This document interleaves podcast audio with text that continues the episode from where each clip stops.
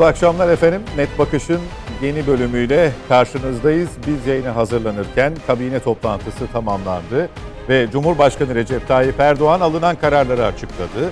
Hafta sonundan itibaren bugün de doğalgaza, Karadeniz doğalgazına ilişkin bir müjdenin paylaşılacağı duyurulmuştu. İşte o müjdenin detaylarını açıkladı Cumhurbaşkanı geçtiğimiz dakikalarda. Buna göre Karadeniz'de bir yeni keşiften söz ediyoruz. Çaycuma sondaj kuyusunda Çaycuma birde elli sekiz milyar metreküplük ek bir keşif gerçekleşti. beş yüz kırk milyar metreküplük rezerv altı yüz elli iki metreküp oldu. altı yüz elli iki milyar metreküp oldu. Yeni keşiflerle birlikte bulunan doğalgazın uluslararası piyasalardaki değerinin de bir trilyon doları bulduğunu ifade etti Cumhurbaşkanı Erdoğan. Bu başlığı ve detayları konuşarak başlayacağız ama asıl gündem e, Fransa'nın uzun yıllardır beslediği terör örgütlerinin gerçek yüzüyle karşı karşıya kalmış olmasıydı. Zira Paris sokakları P K K'lı, Y P G'li teröristler tarafından savaş alanına çevrildi. Araçlar yakıldı, binalarda, çevrede büyük hasar meydana geldi. Yaşananlar Fransa Cumhurbaşkanı Emmanuel Macron'un aylar önce söylediği Y P G Türkiye için bir tehdit olabilir, terörist olabilir ama bizim için değil sözünü akıllara getirdi. Terör olayları Paris'te de sınırlı kalmadı. Marsilya'da, Atina'da ve Londra'da yine teröristler ve onların yandaşları sahnedeydi. Bu başlığı da enine boyuna konuşacağız diyelim ve Net Bakış'ın daimi konuklarıyla programımıza başlayalım. Mete Yarar bizimle birlikte, Nedim Şener İstanbul'da. Evet. Hulki Cevizoğlu da Ankara'dan bize katılıyor. Hepsine hoş geldiniz diyelim. Hulki Bey merhaba. İyi akşamlar, iyi yayınlar. Herkese selam. Çok sağ olun, teşekkürler. Mete Yarar, e, bu yeni keşif ne anlama geliyor? E, bir trilyon dolar, totalde bir trilyon dolar bir uluslararası piyasa değeri. E, gerçekten konuşulması gereken e, bir rakam. E, ben...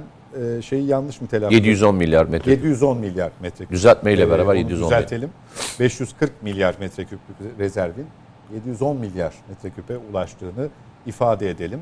Ee, arkadaşlarım da bana o şekilde bırakmışlar notları. Onlar da düzeltmiş olsunlar böylelikle. Ne ifade ediyor Türkiye için? Türkiye'nin yarını ve enerjisi için. Ya e, hani e, zaman zaman birçok konuya değiniyoruz ama e, bunlardan üç tane temel bağımsız olmanız gereken yerler vardır. Bunlardan bir tanesi enerji e, bağımsızlığı, ikincisi ekonomik bağımsızlık, üçüncüsü de milli savunmadaki bağımsızlık. Yani tabii bunun içine tarımı, marımı, her şeyi katabilirsiniz. Ama e, enerji e, bizim coğrafyamız için özellikle bu Ukrayna Savaşı'nda da gösterdi ki en önemli konulardan bir tanesi. E, yıllardan beri birçok projeyi hayata geçirdi Türkiye.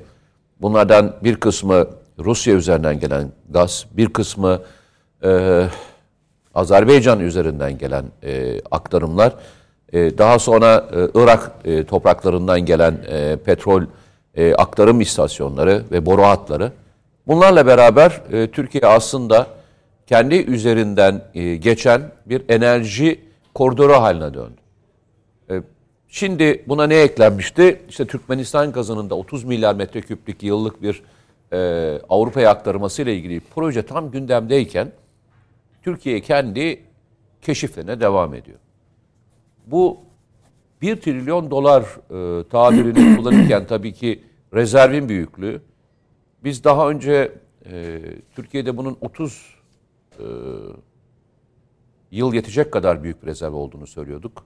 Şimdiki bulunanlarla beraber bunu kırk yıla revize edebilirsiniz. kırk yıla bölerseniz, bugün için itibariyle bölerseniz, yıllık e, yirmi beş milyar mı yapıyor? yirmi beş milyar dolarlık bir ek katkı demek. Kime? Ekonomiye. Yani dışarıdan alacağınız, e, dışarıya kaynak olarak aktaracağınız bir paranın, dövizin Türkiye'de kalması demek. Cari açın o kadar çok azalması demek. Bir kalemden bahsediyoruz. Ama önemli bir kalem. Bugün Türkiye'nin bu seneki, e, ben size bir rakam vereceğim. Bu seneki doğalgaz ve petrolün fiyatlarındaki artışlar nedeniyle, özellikle doğalgaz e, artışı nedeniyle Daha yıl sonu tamamlanmadan bu seneki enerji faturası yüz on milyar dolar Türkiye'de. iki yüz elli milyar dolarlık bir ihracat yaptığınızı düşündüğünüzde yüz on milyar dolar ne kadar büyük bir e, cari açıkta e, sıkıntı yaratan bir problem olduğunu görebilirsiniz. Türkiye enerji sorununu hallettiğinde cari fazla veren, yani ürettiği rakam dışarıdan aldığından daha e, fazla üretime. Bu kadar önemli. Ben şeye takılmadım yalnızca. Bir trilyon dolarlık mevzuya takılmadım. Benim asıl takıldığım mevzu e, Türkiye'nin bunu keşfedecek bir altyapıya kavuşmuş olması, derin sularda keşif yapabilecek olan yeterliliğe kavuşmuş olması, bunun altyapısını sağlayacak olan gemilere sahip olmuş olması, sismik araştırma gemilerine sahip olmuş olması ve yazılımlara sahip olmuş olması aslında Türkiye'nin önünün ne kadar açık olduğunu da gösteriyor. Hatırlayın, ilk keşifler için Karadeniz'e açıldığında veya ilk gemi geldiğinde hatırlıyor musunuz? Gemi personelinin neredeyse tamamı yurt dışından gelmişti. Hatta Avrupa Birliği onlara bir sürü engel koymuştu. Lojistik destekler. Lojistik Geçen günlerde Enerji Bakanı açıkladı. Gemi sayısı artmış olmasına rağmen, neredeyse filo, otuz gemilik bir e, filoya kavuşmuş olmasına rağmen şu anda çalışanların yüzde sekseni Türk personelden oluşmuş durumda. Büyük bir birikim bu.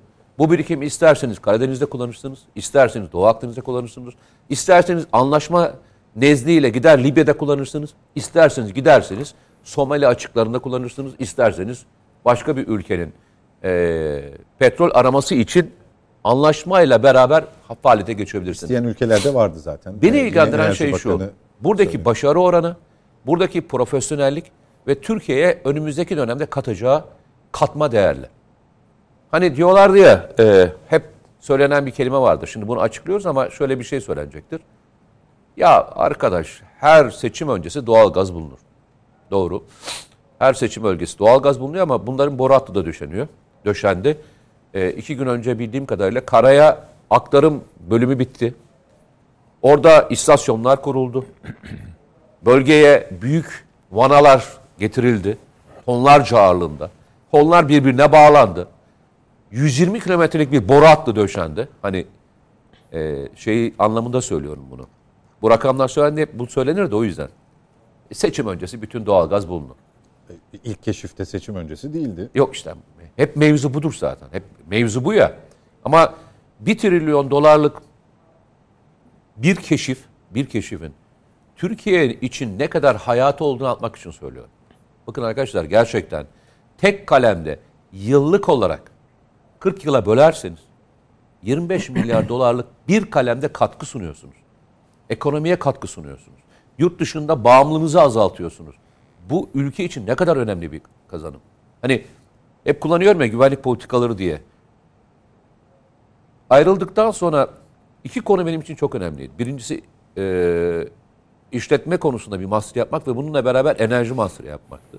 İkisini beraber yapabileceğim bir şey yapınca ne kadar önemli olduğunu anladım. Yani e, enerji konusunun ülkelerin güvenliği için, tedarik güvenliği için ekstra olarak e, bir sıkıntılı dönemde, işte tam da yaşadığımız dönemde hatırlayın. Bugün Avrupa'nın en büyük sıkıntılardan bir tanesi ne? Enerji. Niye? Çünkü yüzde doksan oranında bizim gibi kime bağlıylardı? Rusya'ya bağlılardı. Biz ne yaptık? Tedarik sayısını arttırdık. İkincisi kendi petrol arama, doğalgaz arama faaliyetlerimize çok önem verdik. Keşke daha önce verilseydi. Ama unutmayın, böyle bir çıkartma ve böyle bir operasyon yapabilme yeteneğine kavuşmanız için aynı savunma sanayinde olduğu gibi onlarca yıl önce emek harcamanız gerekiyor. Önce araçlar alıyorsunuz. Önce eğitim yaptırıyorsunuz. Önce başka ekiplerle çalışmaya başlıyorsunuz. Sonra kendi ekiplerinizi koyuyorsunuz ve profesyonel bir şekilde keşiflere başlıyorsunuz. Peki Mete Yarar, bu Putin'in gündeme getirdiği doğalgaz merkezi e, hadisesiyle bunu örtüştürebilir miyiz? Kesinlikle örtüştürürüz. Ee, bu anlamda bu işin yarını daha farklı şeyler söyleyebilir miyiz? Şimdi sonuçta Türkiye nasıl bir tedarik merkezi oluşturacak? Elindeki bulunan boru hatları üzerinden sevk edecek değil mi? Yani şimdi bu, bu boru hatlarını biz niçin almıştık? Niçin kurmuştuk? kendi doğal gaz ihtiyaçlarımızı karşılamak için. Düşünün, doğal gaz ihtiyacınızı eğer kendiniz karşılayabilirseniz, atıl olan boru hatlarını niçin kullanabilirsiniz? Kendi üzerinden e, yurt dışına doğal gaz satmak için. Doğal gaz çıkartmasanız bile, kendi doğal gazınızı satacak hale gelmeseniz bile, kendi ihtiyacınızı karşıladığınızda bu yatırımı bir doğal gaz merkezi olarak kullanıp satabilirsiniz. Ve rakamlar da o kadar ufak değil. Yani yalnızca bunun borsası olarak, borsası olarak kurduğunuzda bile çok büyük paralar kazanılabiliyor. Hollanda bunun en büyük örneklerinden bir tanesi. Hiçbir şey yapmadan yalnızca alsatlarla e, milyarlarca dolar para kazanılabiliyor.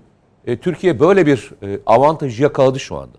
Hem kendisi bulma avantajını hem de başka ülkelerden Türkiye'ye boru hatlarıyla doğalgaz gelmesinin avantajıyla beraber. Türkmenistan doğalgazı Türkiye'ye eğer e, aktarılabilirse yıllık otuz milyar metreküplük bir doğalgazın Avrupa'ya ulaştırılması sağlanacak. Aracılık faaliyetinin ne kadar olduğunu düşünün. Peki. Hulki Bey, e, tabii e, vatandaşın kafasındaki tek soru daha önceki keşiflerde daha önceki keşiflerde olduğu gibi bunun bana ne faydası var adlı soru. E, bugün için belki bunu söyleyemiyoruz ama e, iki bin yirmi üçte yerli doğalgazı iki bin yirmi üç yılı içerisinde kullanacağımızı e, düşünürsek galiba e, üç beş yıl sonra da bir de gaz tedarik merkezi o kadar uzak, o kadar uzun, o kadar uzun olmaya gerek olduğunu düşünüyorum. Bir Hulki Bey'e soralım Tabii. da ondan sonra emin olalım. Ne dersiniz Sayın Cevizoğlu? Valla Mete Bey'in dediğinden de emin olmak gerekir. Sadece benim söylediklerime emin olmanıza neden olmayacak ama bir kere kutluyoruz. Bunu bu Cumhurbaşkanı'nın bu akşamki bu konudaki doğalgaz konusundaki açıklaması çok önemli. Ortaya çıkan gerçeklik ve doğalgaz varlığı Türkiye açısından ve dünya açısından da önemli. Ancak bunun farklı boyutlarına da bakmamız gerekiyor. Şimdi Mete Bey'in söylediği her seçim öncesinde Türkiye'de gaz bulunuyor, petrol bulunuyor, doğalgaz çıktı haberleri yayınlanıyor dedi. Doğru. E, demek ki bizim her sene bir seçim yapmamızda fayda var. Çünkü hep seçim öncesine denk geldiği için doğru bir tespit bu. Herkesin de söylediği. Her seçim öncesi e, bir araştırma sonucu ortaya çıkıyor. Bunu sağlamak için, daha çok araştırma yapmamız için seçim gerekiyormuş demek ki. Bu şeye benziyor. Biz yıllarca muhabirlik yaptığımız dönemde Anadolu'ya giderken başbakanla başbakan geliyor diye yollara asfalt dökülürdü. Onun gibi bir şey. Millet de dua ederdi. Ya bir yetkili gelse de o geliyor diye. Yani normal zamanda asfaltımız yok ama çukurlar içinde zıplıyor otomobiller. Liderler geliyor, başbakan geliyor. Hiç olmazsa yılda bir kere asfaltımız dökülsün olayına benziyor. Şimdi bu bir trilyon dolar rezervin büyüklüğü ne demek bu? Eğer biz bunu çıkarırsak, çıkardığımız gazın, doğal gazın tamamını uluslararası piyasalara satarsak, bugünkü karşılığı bir trilyon dolar. Bu bu demek. Şimdi bunun bize ne faydası var? Doğru. E, kitleler ve seçmenler pragmatist davranacak. Yani faydacı davranacak. Bunun bana faydası nedir? Ona bakacak. Yoksa gökteki yıldızları bağışlamak seçimlerde hiçbir şey sağlamıyor. Peki bunun sana, bana, şirketlere, vatandaşa, evlere faydası ne? Bütçemiz ne olacak? Şirketlerin ve kişilerin ödediği vergiler azalacak mı mesela Türkiye'de? Yani Mete Bey'in hesabı çok güzel. Onun üzerinden gidelim. Ben de bunları merak ediyordum. Öğrenmiş oldum açıklamasından. Şimdi kırk yıl yetecek miktardaymış bu. Yıllık böylece bir trilyon doları kırka bölünce yirmi beş milyar dolarlık katkı oluyor Türkiye'nin bütçesine. Şimdi yirmi beş milyar dolarlık katkı bizlerin hem maaşlarımızdan, ücretlerimizden ya da şirketler karlarından ödediği vergileri ortadan kaldıracak mı? Yani bize ne faydası var bunun? Evlerdeki doğalgaz bedava mı olacak mesela? Doğalgaz fiyatları inanılmaz değil mi şu anda? Benzin fiyatları dolar düşerken bile petrol, benzin fiyatları düşmüyor. Otomobili götürüyorsunuz, deposu bilmem kaç liraya doluyor. Şimdi bunlar aşağıya inecek mi? Mesela şöyle bakalım. Yani pişmiş aşağı su katmak, moralleri bozmak açısından söylemiyorum bunu ama anlamak için söylüyorum. e, önemli bir boyutunu da cümlemin sonunda söyleyeceğim. Şimdi sözlerimin sonunda söyleyeceğim. Şimdi e, Arap ülkelerine bakalım. Yaklaşık yüz yıldır petrol çıkıyor. Birinci Dünya Savaşı sırasında bulundu dünyada petrol. Osmanlılar kendisine ait şu anda kaç tane devlet çıktı değil mi? Osmanlı topraklarından Arap ülkeleri, devletleri kuruldu. Oralarda İngilizler petrolü keşfetmişti. Osmanlı'nın bundan haberi yoktu. Bugün yüz yıl sonrasına bakalım. Tarihte bu noktayı koyduk. Şimdi bu petrol üreten ülkeler, petrol zengini ülkelerde mesela vatandaşlar ve şirketler sıfır vergi mi ödüyor? Ne faydası var onlara? Otomobillerine bedava benzin mi koyuyor? Şimdi Türkiye'de de buraya bakarak Türkiye'ye bir e, projeksiyon tutabiliriz. E, Türkiye'de ve dünyada malınız çok olsa bile fiyatlar, e, vergiler kalkmıyor ortadan. Niye? Bunu bir ekonomistin açıklaması var e, lazım. Ben bunu açıklarım. Açıklarım ama çok vakit almayayım. İlk turu geçtikten sonra sorarsanız açıklarım.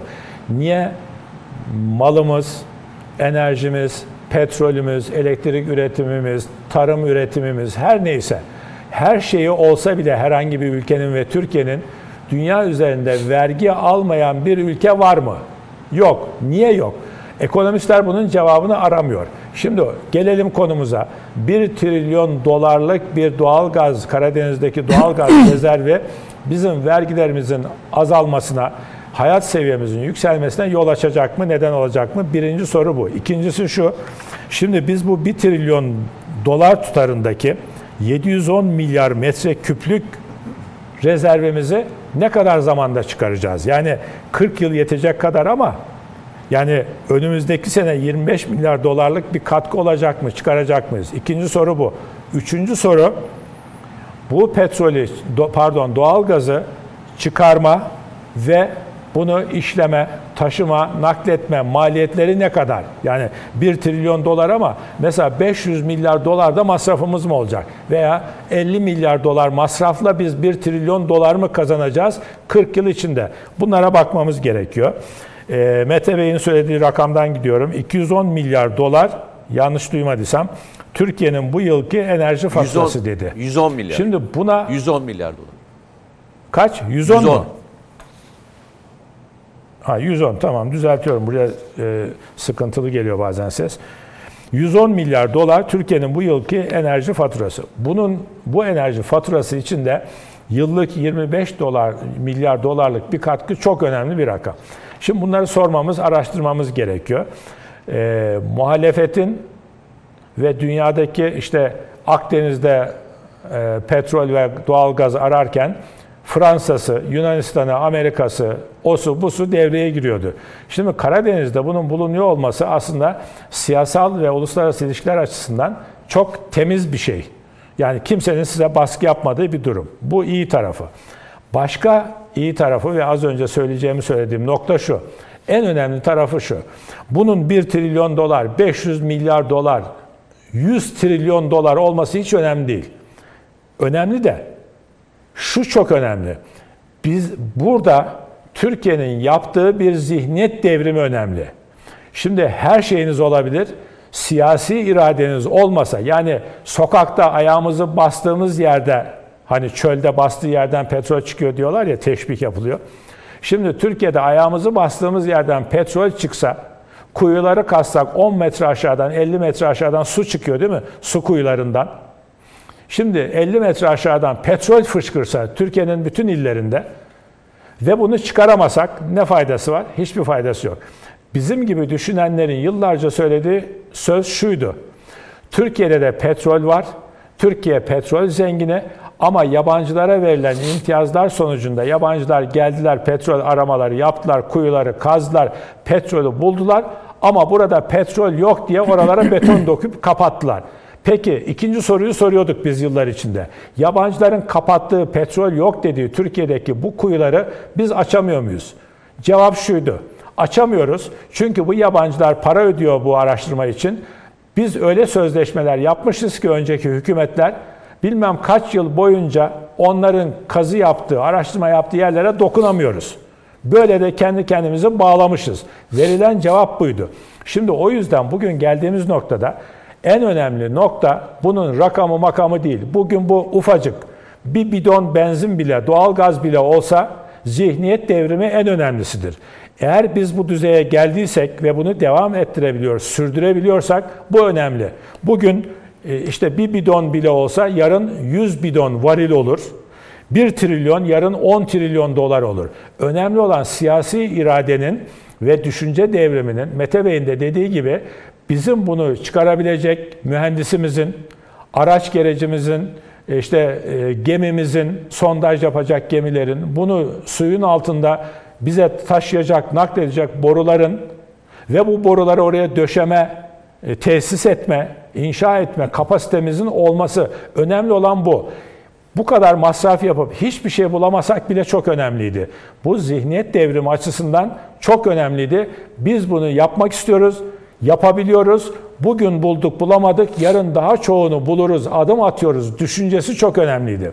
Bunun verdiği manevi hazzı ve gençlere özellikle, orta yaşlılara da, yaşlılar belki tam o kadar düşünmüyor ama orta yaşlılara ve gençlere, yeni kuşaklara verdiği umut, güven, Ee, hani Türk öğün çalış güven hikayesi burada tam anlamıyla devreye giriyor. Atatürk'ün dediği gibi e, Atatürk bu sözü niye söylemişti? Yabancılar ve kısmen de Osmanlı Türkleri aşağılamıştı. Yabancılar Türkleri barbar olarak görmüştü. Atatürk bu bunu kırabilmek için Türk olduğun için öğün, çalış ve yaptığın işe güven demişti. Şimdi Türkler bunu başarıyor. Atatürk'ün dediği Türk öğün çalış güven sözü bugün gerçekleşmiş oluyor. Dün de kısmen gerçekleşiyordu. Bakın bu iktidara karşı çıkan muhalefetin söyleyebileceği tek bir söz olamaz bugün. Duymadık zaten şu ana kadar. En önemlisi dediğim gibi bu zihniyet devrimiydi. Bunu yaptıktan sonra gerisi çok kolay, çorap söküğü gibi gelir. İnşallah iki bin yirmi üçe bir hafta kaldı şurada. Bu hafta sonunda yeni yıla giriyoruz, yüzüncü yıla giriyoruz. Türkiye Cumhuriyeti'nin yüzüncü yılına girerken bunun çıkıyor olması çok önemli. Ee, Peki. Yani bazen şu, şunu da düşünmek lazım. Şu anda bunu çıkarmış ve evlere getirmiş olabilirdik. Ama bunu iki bin yirmi üçe denk gelmiş olması ya da bilerek bile yapmış olsak çok önemli. Cumhuriyet'in yüzüncü yılını hem törenlerle kutlamak, hem Atatürk'ü anarak kutlamak hem de bu tür ekonomik başarılarla kutlamak çok önemli. Atatürk'ün, bağlıyorum hemen sözlerimi, Atatürk'ün çok az bilinen bir ifadesi var. Misak-ı Milli'yi hepimiz ezberledik. İçerik olarak değil ama kavram olarak ezberledik hepimiz. Ama Atatürk'ün söylediği başka bir misak daha var. Diyordu ki bir tek şeye ihtiyacımız var, tek bir şeye, o da çalışmaktır. Bunun adı çalışma misakıdır diyordu Atatürk. Çalışma misakıdır. Saban, saban tarlada kullanılan saban kılıçtan üstündür diyordu.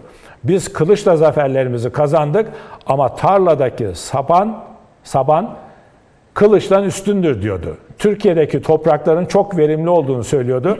Şimdi Atatürk'ün de ruhunu böylece şahit etmiş oluyoruz. Yani bu konuda söylenecek başka sözler de var ama şimdilik bu kadar herhalde yeterli. Ee, bir şey ekleyebilir miyim? Tabii. Yanlış anlaşılmamasın. Ee, yirmi beş milyar doları söylerken... Biraz ses verirseniz bana arkadaşlar. yirmi beş milyar doları söylerken direkt hazineye bir katkı olaraktan öte cari açığın kapatılması anlamında maliyet hesabını bilmiyorum ben şu anda. Yani yirmi beş milyar doların ne kadarına mal olacak ve ne kadar e, bir Hat, devletin katkısı e, olacak onu bilmiyorum ama cari açığı kapatılmasına yirmi beş milyar dolar Türkiye'nin cebinde bir dolar kalacak. O anlamda e, söylemiştim o rakamı.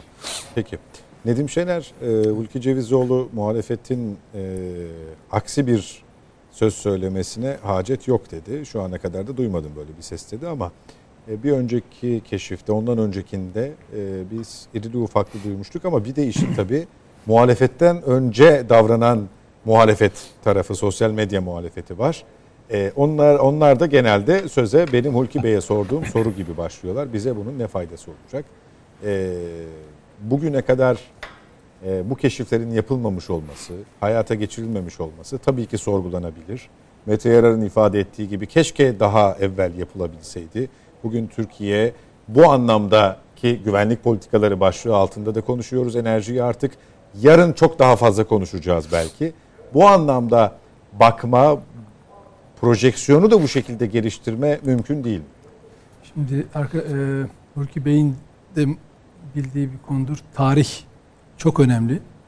E, yani bizim bugün yaşadığımız meselelerin e, başlangıcı aslında Osmanlı'nın e, son e, dönemine de yaşanan olaylara çok ilintili. E, bu keşifler neden yapılmadı ya da bilinmiyordu, e, bilinmiyor muydu dedi ya Hulki Bey. Şöyle bir hafızamızı yokladığımızda Sultan Abdülhamid'in bin dokuz yüz bir yılında Musul Kerkük toprak, yani o bölgedeki petrol rezervleri konusunda, aynı zamanda Anadolu'da, Siirt'te, Batman'da, Gabar'da, Cudi'de, yani o o tarihlerde Alman mühendislere ve Osmanlı'dan mühendislere görev veriyor ve petrol haritası çıkartıyor. Ve ondan sonra çok eleştirilen bir tutumu vardır. Hani ya bu kadar gayrimenkulü niye üzerine geçirdi Sultan Abdülhamid? Çünkü Batı'da zaten milliyetçilik akımlarıyla, Balkan savaşlarıyla Osmanlı gitgide e, oradaki hareketlenmelerle toprak kaybediyor. Doğu'da da emperyalistler petrol yataklarına çökmeye çalışıyor. İngilizler ve Fransızlar özellikle. Sultan Abdülhamid de Osmanlı hazinesinin mülkünü kendi tapu şeyin tapusuna geçiriyor ki korumak maksadıyla. Şahsileştirmiş gibi gösteriyor. Bu bir koruma yöntemi aslında. Sonra iki bin on dörtte o zamanın valisinin bir açıklaması vardı. Milliyet gazetesinde, ben de şimdi Milliyet çalışıyoruz ya, orada okumuştum. Eruh'ta bir petrol bulunuyor ve diyor ki vali, bu diyor Abdülhamid'in haritasındaki yer. Hatta aynı konuşmasında Cudi, Gabar bölgelerinden bahsediyor. Gabar'da da geçenlerde çok zengin bir petrol kaynağı bulundu. Dolayısıyla aslında bilinmiyor değil. Biliniyor. Cumhuriyet dönemine gelelim. Şimdi bakın bugün e, konuşacağımız P K K konusu, Fransa yan yana geldiği zaman, onun içine İngilizleri de koyduğunuz zaman aslında o kadar birbirine bağlantılı konular ki, o bölgeye niye gösteriyorlar? İngilizlerin bir tek derdi var. Petroller, Musul petrolleri. E, Fransızlar da aynı şeyin peşinde. Aralarındaki kav- kavga çıkıyor. Yani bin dokuz yüz on altı yılında Sykes-Picot Anlaşması yapıyorlar. Bayağı bölüşüyorlar Osmanlı, Anadolu coğrafyasını. Sonra bin dokuz yüz on yedide Fra- şey Rusya'da de- devrimi olunca anlaşma uygulanmıyor. Çünkü Rusya da işin içindeydi. Ondan sonra bin dokuz yüz on dokuz yılında bir aralarında Suriye İtilafnamesi diye bir anlaşmayla çözüyorlar. E, bizim Maraş, Antep, Urfa gibi vilayetlerimizin Fransızlar tarafından işgal edilmesi de ondan sonra gerçekleşiyor. Ne karşılığında? İngilizler Musul'u petrol yatakları var diye alıyorlar. Farkındaysanız tarihsel olarak o Lawrence'ın hani e, Arapları ayaklandırması, Vahabileri ayaklandırması, Osmanlı'ya ihanet ettirecek noktaya getirmesi nasıl neden oluyor? Hep petrolden. İngilizler tesadüf mü? Hayır. Lawrence'ın görevi buydu. Şimdi dolayısıyla bunlar hep tarihi gerçekler. Şimdi bugüne, yani olayları eğer tarihsel e, bütünlük içinde bakarsanız, o yüzden söylüyorum her seferinde, tarih bilinci önemli. Eğer tarihinizi e, olumlu olumsuz yönleriyle unutursanız yaşadıklarınız birebir karşınıza geliyor. Bugün hani biraz sonra geçeceğimiz P K K niçin Fransa'nın işbirlikçisidir? Fransa ne aramak, ne yapmak istemektedir?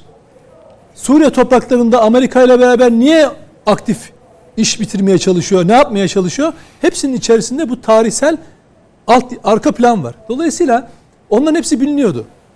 Ama bir, mesela Cumhuriyet'in Cumhuriyet'in ilk döneminde Kürt aşiretlerinin ayaklandırılması, İngilizlerin, Fransızların, Rusların etkisiyle sürekli o bölgede ayaklanma çıkması ve buna da böyle birilerinin siyasi kimlik yapıştırıp oradan işte Kürt sorunu böyle bir sorundur diye tanımlamaya çalışmasının arkasında ne vardı?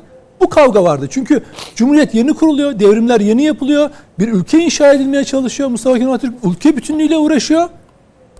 Ama öbür taraftan ayaklanmalar ortaya çıkıyor. Şimdi oraya siz bu gözle bakabilir misiniz? Yani siz üst, üstte toplum ayaklandırılmış, birileri ihanet içerisinde orada aşiret reisleri, e, ondan sonra siz orada petrol arayabilir misiniz? Zaten onları yapamayasınız. Ekonomik olarak size faydası olmasın diye o bölgeler ayaklandırır. Niye mesela Cumhuriyet'ten sonra Batı'da ayaklanma olmuyor? Niye? Menemen hariç, onu ayrıca tutuyorum. Niye olmuyor? Oysa Kurtuluş Savaşı sırasında Batı bölgelerinde de ayaklanmalar var. Hani isyan dedikleri dediğimiz ayaklanmalar var. Ama Cumhuriyet tarihi boyunca Cumhur, yani Cumhuriyet kurulduktan sonra Doğu hiç bırak, rahat bırakılmıyor farkındaysanız. Niye? O bölgede şey ol. Pek, daha sonra P K K terörü nasıl yaratılıp bugün o bölge ekonomik maliyeti iki trilyon dolar olan bir terörle karşı yaşadık. Bundan dolayı. Yani o bölge e, e, ekonomiye kazandırılmasın. Sadece tüketici olsun. Bu istendi emperyalistler tarafından. Maşa olarak da güya Kürtlerin sözcüsü olduğu söylenen aşağılık bir terör örgütü ve Öcalan kullanıldı bunun için.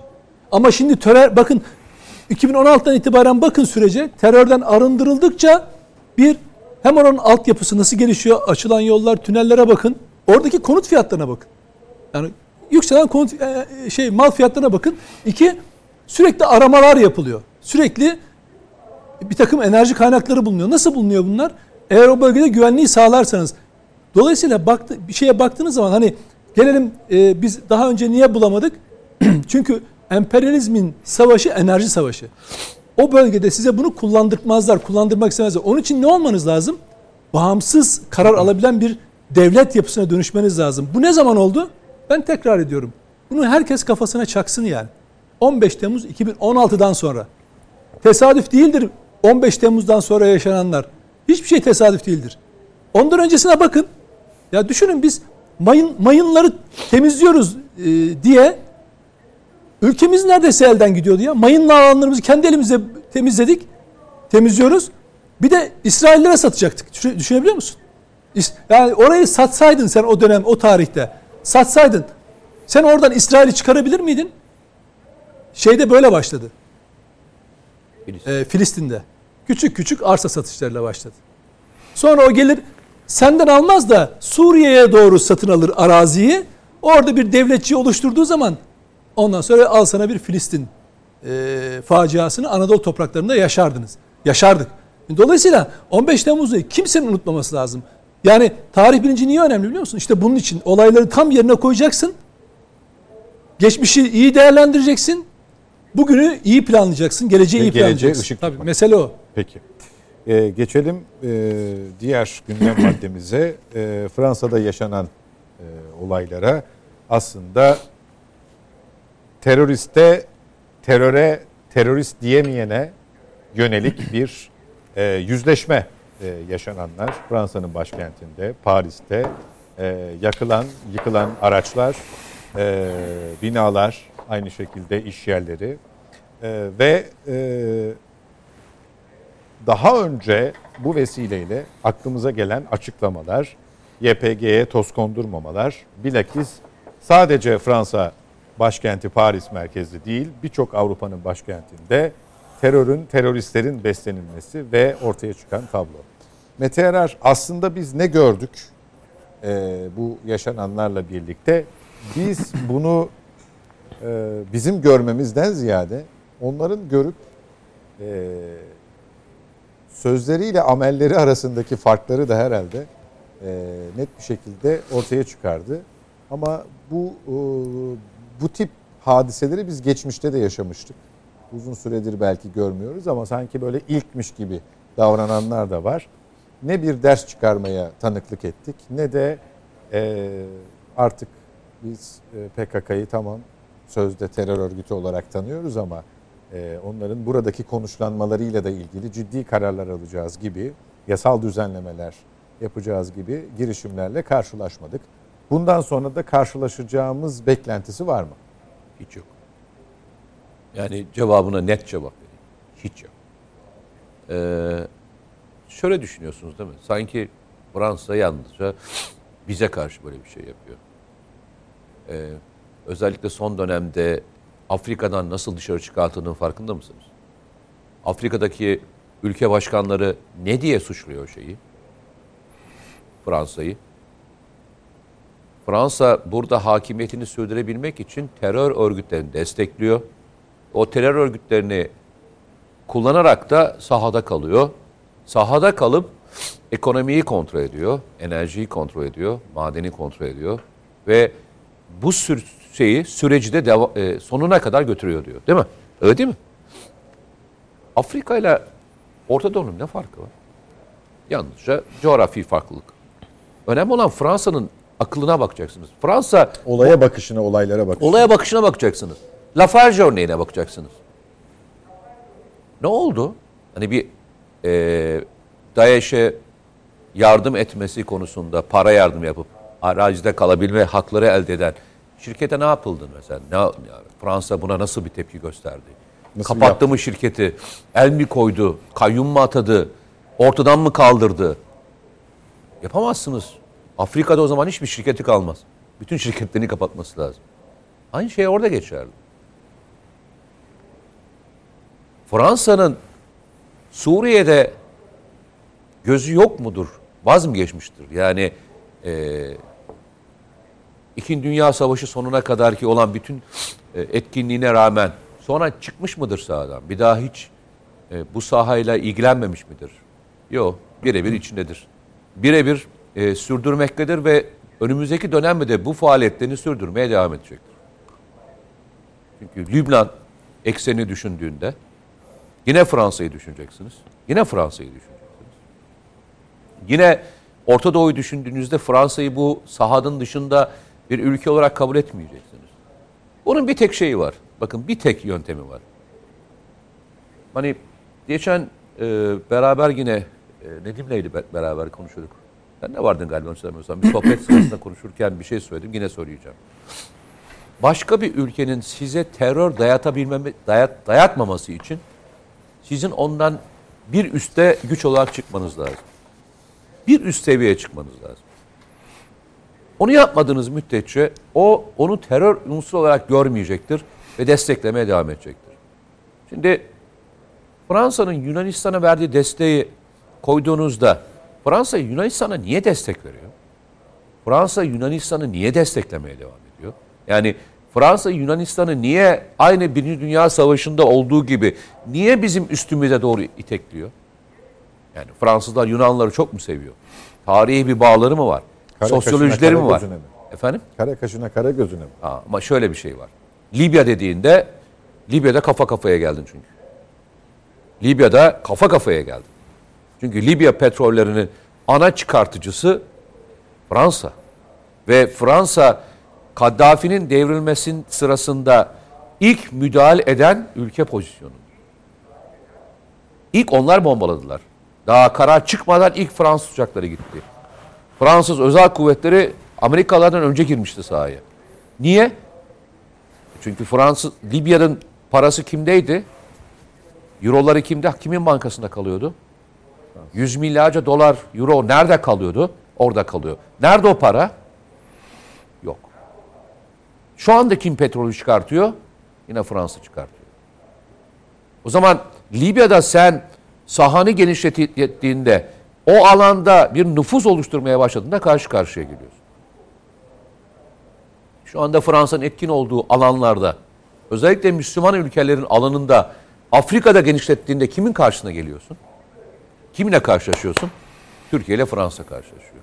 Balkanlarda kimle karşılaşıyorsun? Hatırlayın, Macron ne demişti? Demişti ki Balkanlardaki en büyük tehlike neydi? Türkiye. Osmanlı'yı genişletmeye çalışıyorlar. Düşünebiliyor musunuz? Emperyalist bir ülke olarak Afrika'yı sömüren ülke Osmanlılaşmayı bize şey olarak görüyor. Hani büyük tehlike olarak görüyor. Bu kafa yapısı sizce yarın sabah değişir mi? Mümkün değil, değişmez. O yüzden de e, sahada kullanabileceği en büyük enstrüman hala devam edecek. İsterse yaksınlar, isterse yıksınlar. Hiç değişmeyecek. Zaten dikkat ediyorsanız e, bugün Nedim de e, hem tweetlerinde hem de diğer yazılarında bunu paylaşıyor. Farkında mısınız? Yani e, Türkiye'den birçok kişi veya Avrupa'da yaşayan kişilere aynen şunu söylüyor. Burası Diyarbakır değil. Burası Paris. Aman yanlış yerde şey yapıyorsunuz. Yani Diyarbakır'da yapabilirsiniz ama orada yapamazsınız. Orada yapmanız meşru. Yani Diyarbakır'da yapabilirsiniz. Kendi toprağını yakmaktan çekinmiyorlar. Ama başkasının toprağını korumak için düşünebiliyorsunuz. Aidiyet duygusunu görebiliyor musunuz? Kendi toprağını yakması için onay verdirenler bu ülkenin vatandaşları, ama Paris'te o toprakları korumaya çalışıyorlar. Ya o kadar ilginç bir dönemden geçiyoruz ki, o kadar ilginç bir boy aynasına bakıyoruz ki. Eğer bu boy aynasında gerçekleri bu kadar görmekten uzaksak, vay halimize, vay halimize. Ben şeye hiç bakmadım. Yani orada yaşanan olayların Fransa'ya politika değişikliği yaratır mı, yaratmaz mı? İnan hiç düşünmedim. Ben kendi yol haritama bakıyorum. Ben kendi yol haritamda nasıl ilerleyeceğim ve bu yol haritasında Türkiye farklı noktaya ne gidecek? Enerjisiyle, ekonomisiyle, savunma sanayiyle, beraberliğiyle, kardeşliğiyle nasıl ilerleyecek? Bu yol haritası asıl Fransa'yı ya beraber hareket ettirecek bize ya rakip yapacak. Farkındaysanız bu noktaya doğru gidiyoruz. Zaman zaman konuşuyoruz. Yunanistan mevzusunu falan konuşuyoruz. Batık bir ülkeye, batan bir ülkeye bu kadar çok silah satılır mı? Normal ekonomi olarak baktığımız. on dört milyar euro on dört milyar euro üç senedir silah alıyor şey. Yunanistan. Ve bunun büyük bir çoğunluğunu şeyden alıyor. Fransa'dan alıyor. Gemiler, uçaklar, füzeler, teknik ekipmanlar. Yani nereden bakarsanız bakın, Fransa'nın açtığı kredi yarısı derseniz yedi milyar euronun üzerinde. kırk milyar euro borcu olan, her sene ödemesi gereken para anlamında söylüyorum, bir ülkeye siz yedi milyar euroluk silah satıyorsunuz ve bunun parasını size ödeneceğini düşünüyorsunuz. Kim kime, ki Fransa gibi bir ülke kime bedava e, bir şey vermiş ki bugün verecek? Ama söylüyorum, Afrika'daki kaybı senelik beş yüz milyar euroyu bulacak. O yüzden burada verdiği yedi milyar euroyu çok önemsemiyor. O yüzden e, Lafarge üzerinden kaybedeceği prestiji çok önemsemiyor. Çünkü dengesini başka bir şekilde kurdurmuş durumda. Biz ne yapacağız? Ben söylüyorum, bu Fransa'da yaşanan olayın iki, bana iki tane göstergesi var. Kardeşim, medeniyet medeniyet dediğiniz yerlerle ilgili olarak baktığınızda kimsenin size bir insaf insaf etme şansı olmadığını bir daha anlayın. Kimse size insaf etmeyecek. Ve kendi topraklarınızı yakmakla ilgili icazet bile verecekler. Kendi topraklarınızı yakmakla ilgili icazet veren insanları göreceksiniz bu tarihlerde. Yani terörü lanetlemeyi bırak, tam tersine yakabilirsiniz orayı diyebilen insanları göreceksiniz. İkinci versiyon, kardeşim bu adamlarla mücadele etmenin yöntemi, onların terör örgütü olarak onu desteklemesini sağlamak istiyorsan sen büyüyeceksin kardeşim. Sen büyüyeceksin ama her şeyinle büyüyeceksin. Rakibin, rakibinin üstüne çıkacaksın. Rakibinin üstüne çıktığında pes ettireceksin. Şu anda pes ederler mi? Etmezler. Peki. Ee, Hulki Bey, bu olaylarla ilgili tabii daha geniş bir perspektif e, sergiledi Mete Yarar. E, bunu da seçime bağlayanlar oldu. Türkiye'de seçime bağlamıştı. Tabii. E, hatta canlı bağlantıda, bağlantı esnasında oradan bir gazeteci, buradan bizim bir televizyona bağlanıp e,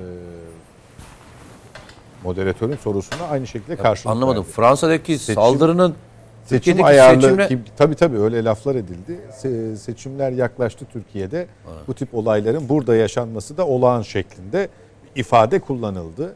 E, oradaki olayları da e, sadece bu yeni buluşlar, keşifler, gaz müjdeleri gibi değil, yaşanan terör olaylarını farklı ülkelerde, Avrupa'nın merkezinde Paris gibi bir yerde yaşanan terör saldırısını da Türkiye seçimine bağlayanlar oldu.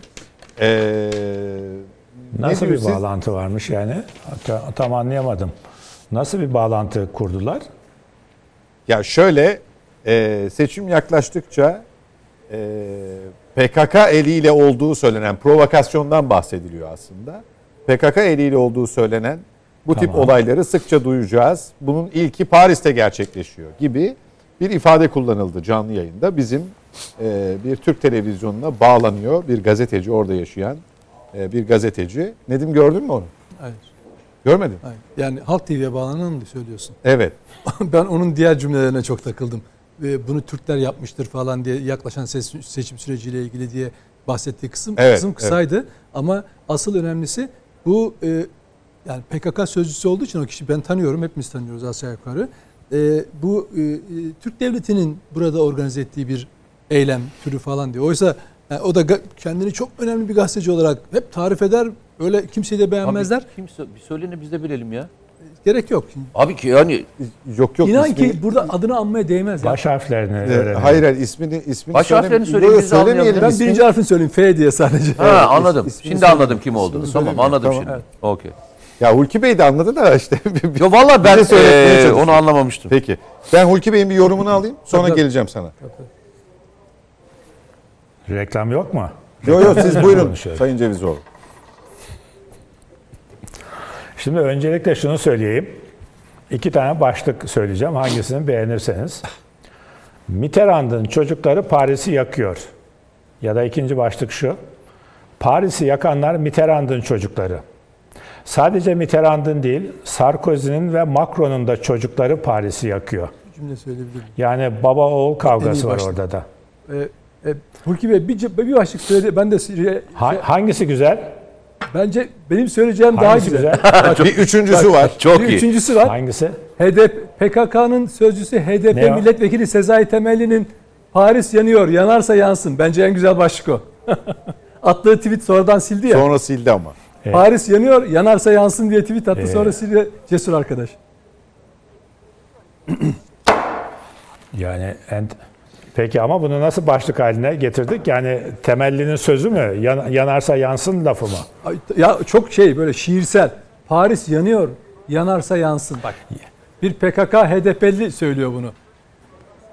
çok çok romantik değil mi? Yani yani aslında bu pa, yani bu Paris'i Sezai Temelli'nin ifadesiyle Paris'i bizim çocuklar yakıyor mu demek aynen, istiyor. Aynen, aynen. Bak bir başlık daha çıktı Serhat Bey. Evet. Paris'i H D P'nin çocukları yakıyormuş. Bundan sonra o, o sildikten o sonraki demin, açıklamasını takip ettiniz mi? Sezai Temelli'nin? E, izleyicilere hatırlatalım. Takip duygusal ettim, gördüm. Du, e, bekleyelim demiş. Siliyor tweet'i. Diyor ki beraberinde silmesine gerekçe olarak bazen diyor işte duygusal tepkiler verebiliyor insan diyor. Ee, aslında tam da e, sizin söylediğiniz bizim çocuklar yakıyor e, sözünün duygusal reaksiyonu olarak. Duygulanmış yani. Evet evet nitelendirilebilir. Hoşuna gitmiş duygulanmış yani. Ee, sonra da neye karşıyız diyor. İşte vandalizm, vandalizme karşıyız demokratik tepkilere. Demokratik tepkidir bu diyor. O, onun arkasındayız falan diye devam ediyor. E, hayır sessizce bekleyelim diyor galiba sonra sildiği tweet'i düzeltirken. Sessizce bekleyelim görelim mi? Öyle bir lafı var. Onu bulup tam olarak okursak.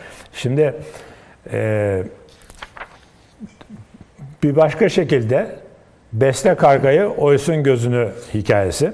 Şimdi Mitterrand ve özellikle eşi eski cumhurbaşkanları Türkiye'de çok meşhur olmuştu. Madame Mitterrand vardı. Değil mi? Sürekli destek veriyordu P K K'ya. Şimdi Mitterrandlar dönemi biteli çok oldu. Ama bizim hafızalarımızda yerini aldı bu. P K K'ya verdiği destekler gelip Türkiye'nin belli bir bölgesine kışkırtma faaliyetleri, oraya giden P K K'lılara sağladıkları maddi ve manevi destekler e, önemli.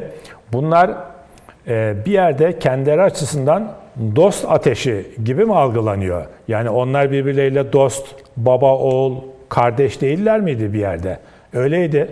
Yani Almanya'da ve Paris'te bunlar e, maddi manevi destek görüyordu. Dost yangını mı yani bu? E, kendi evlerini mi yakıyorlar? Şimdi bunun neresi Sezai Temelli'nin ifadesine göre neresi demokratik bir tavır? Yani o zaman yarın buradaki H D P'liler Türkiye Büyük Millet Meclisi'ni mi yakacak demokratik eylem diye? Yani bu nasıl bir mantıktır? Ayrıca şimdi bunun iç siyasi yansımalarını tabii ki konuşmamız lazım. Sezai Temelli de bunun iç siyasete çekilebileceğine ilişkin bazı cümlelerde kurmuş tweetini silme gerekçesi gösterirken. Bu altılı masa bu konuda ne diyor acaba Paris'teki yangınlar konusunda? Kim çıkarıyor? Bunların nedenleri ne P K K mı? Arkasında kim var? Şimdi burada bakın e, bu olaylar nereden çıkıyor? İzleyicilere hatırlatalım. altmış dokuz yaşındaki bir emekli Fransız vatandaşı Paris'in onuncu bölgesindeki bölgesinde yirmi üç Aralık'ta yani bugün yirmi altı Aralık üç gün önce etraftakilere silahla ateş açıyor. Saldırıda üç kişi ölüyor. Biri ağır, üç kişi yaralanıyor. Fransız basını bu kişinin hemen yakalandığını, gözaltına alındığını söylüyor. Kimmiş bu saldırgan? Allah'tan hani oraya yerleşmiş Türk falan da değil. Ya da Cezayirli falan da değil. Cezayirli bir Müslüman falan da değil. Fransız. Saldırgan kriminal birisi. iki bin on altı ve iki bin yirmi bir yıllarında iki kez cinayete teşebbüs etmiş. Polis kayıtlarında öyle yazıyor. E, kim söylüyor bunu? Fransız e, polis müdürü, şurada adı vardı, Laurent Nunez açıklamış. Kayıtlarına göre bu adam iki kez cinayete teşebbüs etmiş. Aralık iki bin yirmi bir'de yani tam bir sene önce elinde eline kılıç almış. Kılıçla Paris'te bir göçmen merkezine saldırmış. İki kişiyi de yaralamış. Bu nedenle hapse atılmış. Yani Paris polisi bu adamı tanıyor. Hapse atılmış ve bu ay hapisten çıkmış ve bu işi yapıyor. Yani aslında e, çeşitli işte elektronik ya da fiziki takip her neyse e, çeşitli biçimde takipte olan birisi bu. Fransızlar kendi kendilerine mi yapıyorlar bunu? Yarın arkasından başka bir operasyona zemin hazırlamak için insanın aklına bu da geliyor. Şimdi e, bütün haberlerde orada bu işi yapanların, yani bu akıl sağlığı yerinde mi değil mi bilmiyoruz o üç kişiyi öldüren altmış dokuz yaşındaki Fransız vatandaşının. Ama bu olaylar üzerine işte Paris'te alevleri gördük, değil mi? altmış sekiz olayları Paris'te başlamıştı. Ee, sarı yelekliler yakın zamanda Paris'te sokakları ateşe vermişti. Herhalde Paris'te de artık sokakları ateşe vermek onların milli antrenmanı, milli kültürü haline gelmiş, değil mi? bin dokuz yüz altmış sekiz'den bu yana. Ee, elimdeki küpürde de işte fotoğrafı var bunun. Sokaklar yanarken, ateşe verirken. Tipik P K K eylemi, değil mi? Türkiye'de de ne yapıyordu? Lastik yakıyorlardı. Sokaklarda işte taş, araçları ters çeviriyorlardı. Yani eylem modeli, eylem profili birebir, birebir Türkiye'deki P K K'nın eylemiyle aynı. Fotokopi gibi. Şimdi buna Ee, mesela Macron ne açıklama yaptı? Ben atladım mı acaba? Yaptım bir açıklama bu olaylara karşı. Hayır. Hayır ben ben sadece polise sakin davranışı İtidalli olması ediyor. Çağrısında bulunduğu güvenlik güçlerine. Ben onu gördüm. Ha, bir de teşekkür ediyor itidalli ha. davrandığı için. Evet. Yani e, susmayı tercih etmiş. Bunlar teröristtir dememiş. Niye? Daha önceki sözleriyle çelişkiye düşmemek için herhalde. Türkiye'nin uyarılarına karşı bak Türkiye bizi uyarmıştı, biz onları dinlemedik, başımıza bu geldi durumuna düşmemek için itidalli davranın diyor. Ha bu olaylar nerede biter? Niye bu Fransız katili, Fransız suikastçıyı ve eylemciyi, bu işlere neden olan üç kişiyi de öldüren kişiyi nasıl elini kolunu e, sallayarak bugüne kadar dolaştı? Macron Bu, bu nedenle de polise itidalli davrandığı bu adamı takip etmediği için mi teşekkür ediyor bir anlamda da? Yani niye engel olmadı? Dünya artık e, Bauman'ın söylediği gibi akışkan gözetim halinde. Gözetim her yere sızmış, akmış vaziyette. Her yer kameralar, dinlemeler. Batı'da, İngiltere'de, Paris'te bunlar çok daha yaygın. Bu kadar gözetlenen bir toplum içinde kriminal ve vukuatları hakikaten dosyası başından aşmış bir insan nasıl bu işe bu işi yapabilir? Silah bulur. Silah bulduktan sonra ateş eder. Yani bunu Fransız polisi mi yaptırıyor diyesi geliyor insanın. Bu kadar takipten uzak birisi olabilir mi? Bu kadar akışkan gözetim içinde. Diyelim ki olamaz. Öyle. Niye yapsın yani böyle bir Macron'un şeyi? Macron'un da onu önümüzdeki günlerde anlayacağız. Onu ben şimdi analiz ha, o edemiyorum. O sizin söylediğiniz bir ama ön hazırlık yap- mı acaba yap- kısmı? Evet. Evet. Yani başka bir şeyin ön hazırlığını yapıyor olabilirler. Yoksa e, niye polise itidalli ol diyor. Yani yapılanlardan dolayı e, pi, e, özür dileriz halkımızdan demiyor. Üç kişinin, öldürülen üç kişinin güvenliği bize emanetti, emanet idi. Biz bunu koruyamadık, özür dileriz demiyor. Değil mi? Yani kim olursa olsun orada yaşayan insanlar eline silah alıp Paris'te birbirini öldürebiliyor mu? Böyle bir Paris'te mi? Ee, yani bu yüzyılda böyle bir Paris'te mi karşı karşıyayız? Ee, aslında ee, şey, Dışişleri Bakanlığı Fransız Büyükelçisi'ni çağırmış olması hı hı, ve akşam bazı konular aktarmış olması Fransız e, devletinin hem daha sonraki açıklamaları ve diğerlerinden çok hoşnut olmadığını da göstergesi aslında Türkiye açısından. Evet. Yani çünkü Türkiye'yi suçlayıcı bazı ifadeler evet, kullanılıyor. Yani Macron politika yapıyor şimdi. Türkiye'yi suçladılar gene ne olursa olsun. Her zamanki gibi. Hatırlayın e, DAEŞ'li teröristler e, Avrupa'da eylem yaptığında şeyi yıkmaya çalışmışlardı. E, bize bildirmediler falan demişti. Türkiye'de e, bildirme bütün raporlarını koymuştu ortaya hatırlarsan. Biz size geri gönderdik. Adamın da DAEŞ'te faaliyetleri olduğunu reddedip geri gönderdik. Size de bilgi verdik. Bu adama dikkat edin diye. Hani e, eylem yapan adamlar vardı Avrupa'da. Her defasında aynı senaryo. Her defasında aynı senaryoya şey karşı karşıya. Yani bundan dolayı bir mahcubiyet duyma e, dedi ya Hulki Bey. Yok hani duymazlar. Türkiye'nin haklılığını teslim etme gibi anlaşılmasın. Herhangi bir açıklama yapmayalım. E, sadece işte güvenlik... Hayır e, tam tersine kafayı karıştıracak kadar sessiz kalıyorlar. E, o yaratılmaya çalışılan o sis perdesini hiç aydınlatacak olan bir bilgi de vermiyorlar. Şimdi e, olayı yapan şahıs hakkında hiçbir bilgi veriliyor mu?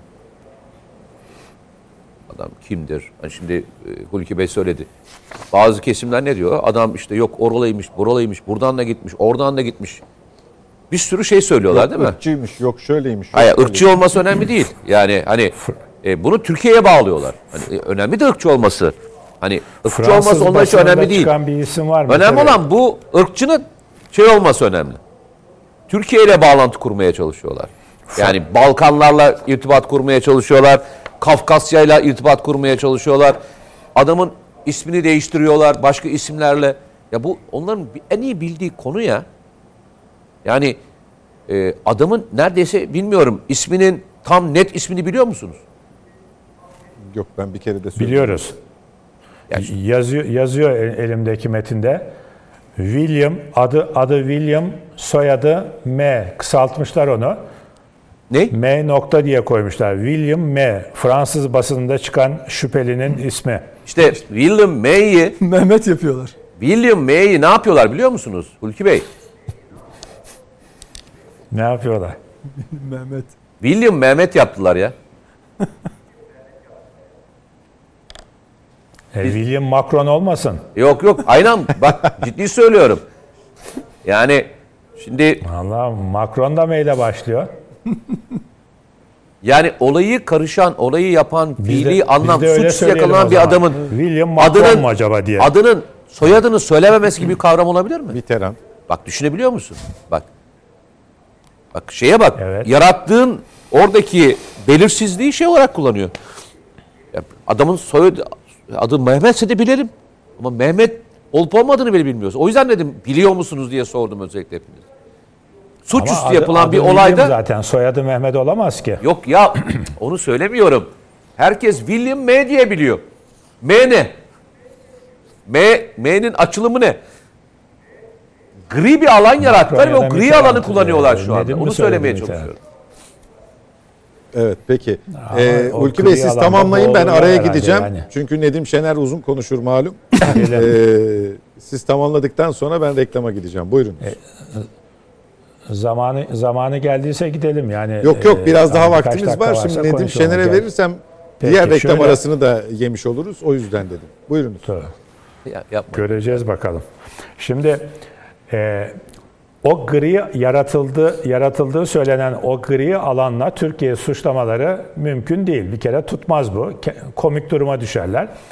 Ee, P K K'ya yetmiş bin tır dolusu silahı Amerika ile birlikte veren, destekleyen Türkiye değil herhalde değil mi? Türkiye'ye düşman olsun diye. Bunlar veriyor. Batı ülkeleri, Amerika veriyor.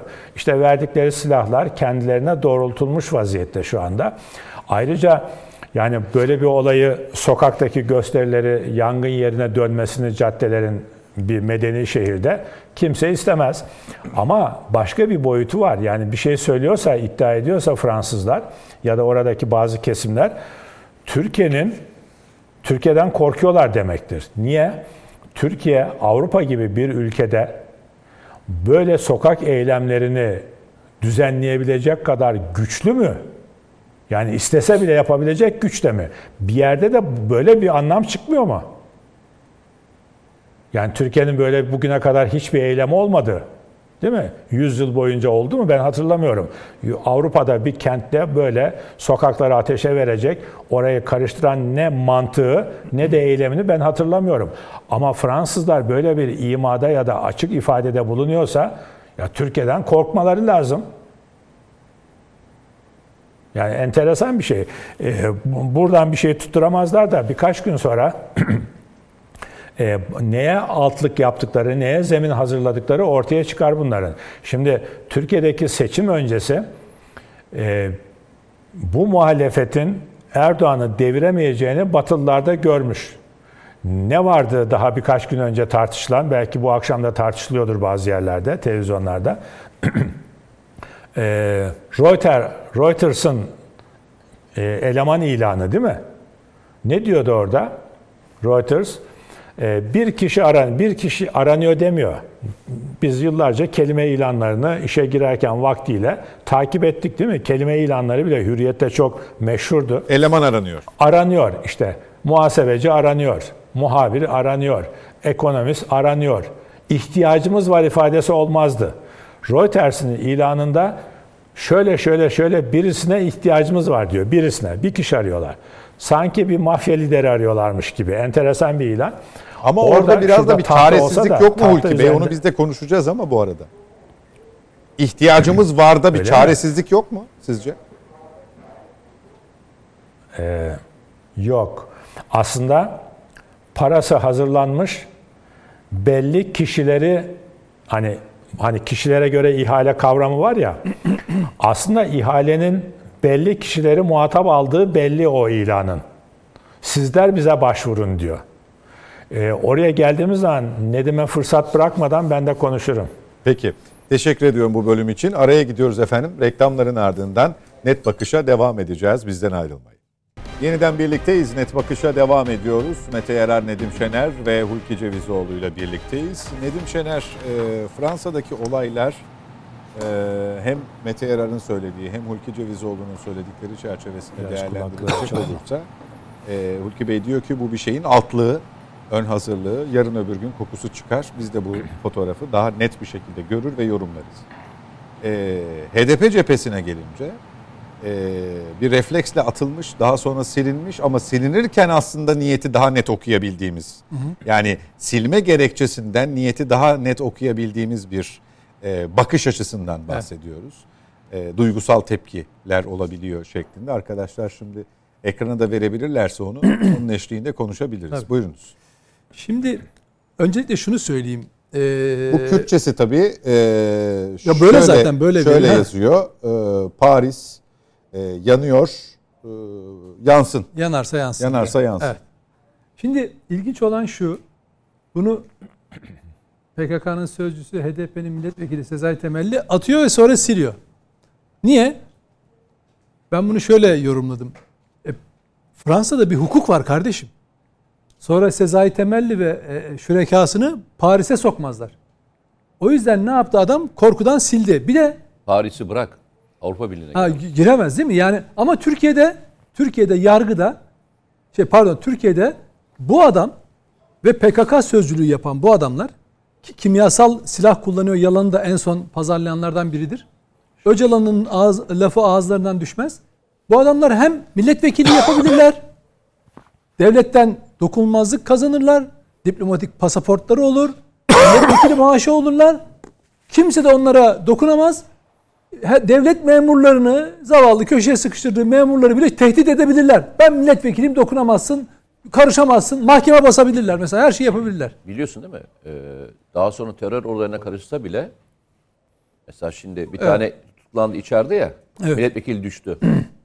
Üç yıl geçtiği için milletvekili maaş, şey, tabii, tabii. emekli maaşını hak kazandı. Alabiliyor, alabiliyor. Yani şimdi çok... dolayısıyla, şimdi bu o tweet'e geri dönelim. Bakın, Sezai Temelli bu tweet'i atıyor. Ben dedim ki ya Paris Belediye Başkanı var meşhur. Hani Ekrem İmamoğlu seçildiğinde yurt dışına gittiğinde ya da bir yerde fotoğraf çektirir. En son ceza aldığı davadan sonra tweet attı. Yanındayız Ekrem'cim falan filan, işte biraz şey yapıyorum. Ya dedim ki acaba Paris yanıyor.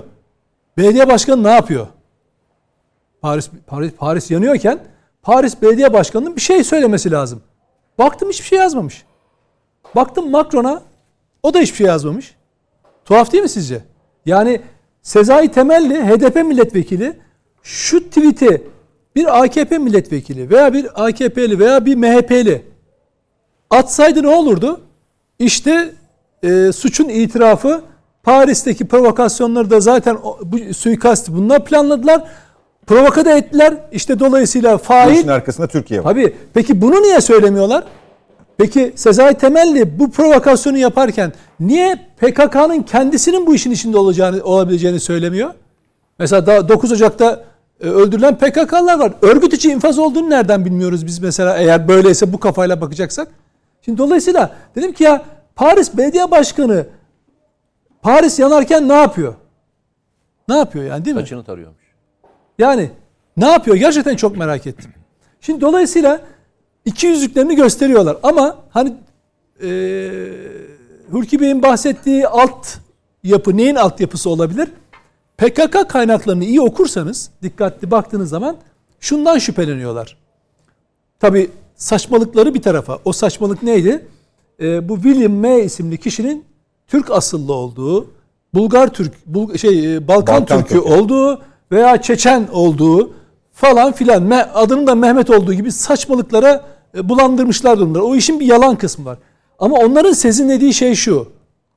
Zaten Fransız yetkililere yalvarmalarından onu anlıyorsunuz, P K K sözcülerinden. Kim bu mesela? Orada Kürt Demokratik Konseyi diye bir çatı örgütü var. yirmi dört tane derneğin bağlı olduğu. Onun sözcüsü, işte Sayın Macron bize desteğinizi açıklayın, işte bizi Türklere feda etmeyin diyen sözcüleri var. Basın sözcüleri var. Şimdi neyi, neyi, neyi hissediyorlar? Türkiye Cumhuriyeti Devleti'nin Türkiye topraklarında olduğu gibi Suriye topraklarında da P K K Y P G'yi silip süpüreceğini tahmin ediyorlar. Yani yüz yıl önceki planlarını uygulamak için kullandığı P K K Y P G bir süre sonra Fransa için yük olmaya başlayacak ve kullanışlı olmaktan çıkacak. Bunu hissediyorlar. Onların düşüncelerine göre. O yüzden de Fransa'nın eskisi gibi kendilerini desteklemeyeceklerini ve hatta operasyon yiyebileceklerini tahmin ediyorlar. O yüzden de olayı iki türlü baskı aracı haline getirmeye çalışıyorlar. Bir, Türk düşmanı Fransız medyası, Türk düşmanı Fransız siyasetçi, Türk düşmanı Fransız entelektüellerini harekete geçiriyorlar. Ve olayın içinde Türkler vardır, MİT vardır, A K P M H P vardır dedirtiyorlar. İkincisi de ey Fransız hükümeti bir şeyler söyle, bizi destekle, P K K'nın yanında olduğunu göster diyor. Ve nitekim bir tane milletvekili zannediyorum, P K K bayraklarının ar- arka, arkasında P K K bayraklarıyla yürüyüşe önderlik yapıyor. Gökhan onu da bulabilirse lütfen, ibretliktir, göstersin onu. Bir Fransız e, parlamenter yürüyüş konvoyunun önünde, arkasında P K K bayrakları. Onu görür, onu görünce şunu düşündüm. Dedim ki acaba Fransa'da herhangi bir kişi, milletvekili olmasına gerek yok, DAEŞ ve IŞİD bayraklarıyla yürüyebilir mi? Bir grup düşünün. DAEŞ ve IŞİD bayraklarıyla yürüyor. Önünde de bir Fransız milletvekili var. Ne olur? Fransa'da değil mi? Katliam yapmış bir örgütten bahsediyoruz. DAEŞ terör örgütü, evet. Peki P K K'yı bunlar terör örgütü olarak tanımıyorlar mı iki bin birden beri? Evet, tanıyorlar. Peki nasıl oluyor da bir milletvekili hemen arkasında P K K bayrakları var? İki, buna hiç kimse ses çıkarmıyor. Bak, Fransız medyasında biz ne yapıyoruz arkadaşlar? İyice saçmaladık. Bu, bu pe- terör çamuru tamamen her tarafımıza bulaştı. Şey İçimize ya. girdi. Peki bir şey soracağım. Türkiye'de yürüyünce bir şey oluyor mu? Şöyle, Türkiye'de en azından polis buna müsaade etmiyor. Savcılık işlem yapıyor. Ha, şu, şu var. Onu yapamıyorlar. Yani onun bir kısıtları var. Deminden söylediğim gibi milletvekili oluyor, sözcülük yapıyor. Bu ayrı bir şey. Bunu, bu giderilebilir. Ben şunu söylüyorum. Diyorlar ki P K K'yı terör örgütü olarak tanıyoruz. Açık aleni destek. iki bin on dokuzda Macron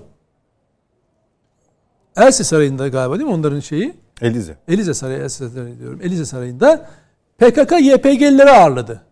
Dedi ki bizim desteğimiz onlara sürecektir. Niye? Çünkü e, bin, e, deminden bahsettiğimiz gibi bin dokuz yüz yirmi ile İkinci Dünya Savaşı sonuna kadar o, orada Suriye'yi manda yönetimi olarak idare etmiş bir Suriye gelmiş bin dokuz yüz yirmilerde bizim Anadolu'yu işgal etmiş ama oradan kovulmuş. Tekrar bir aracı vasıtasıyla o to- topraklara nüfuz etmeye çalışıyor. O aracı kim?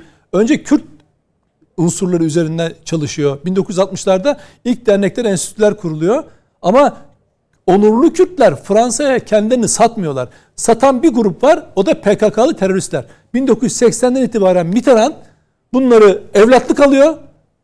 Manevi anaları da e, eşi e, Mitterrand'ın. Madame Mitterrand. Madame Mitterrand hatta e, P K K'ların anası olarak biliniyor. Ondan sonra doksan beşe kadar destekliyor. Sonra Sarkozy, sonra ondan önce Şirak. E, Şirak hepsi destekliyorlar. Ve en sonunda Macron da e, Cumhurbaşkanlığında ağırlıyor. E peki tamam güzel. Sen dedin ki bunlar ayrı. Yani P K K'dan ayrı bir grup dedin. İyi de yürüyüş pardon yapılan sokak eylemlerine bakıyorsun. P K K bayraklarıyla beraber Y P G bayrakları da var. Tamam değil mi? Polise polise o bayraklarla saldırıyorlar. Paçavra daha doğrusu. O paçavralarla vuruyorlar. Paçavraların sopalarıyla vuruyorlar.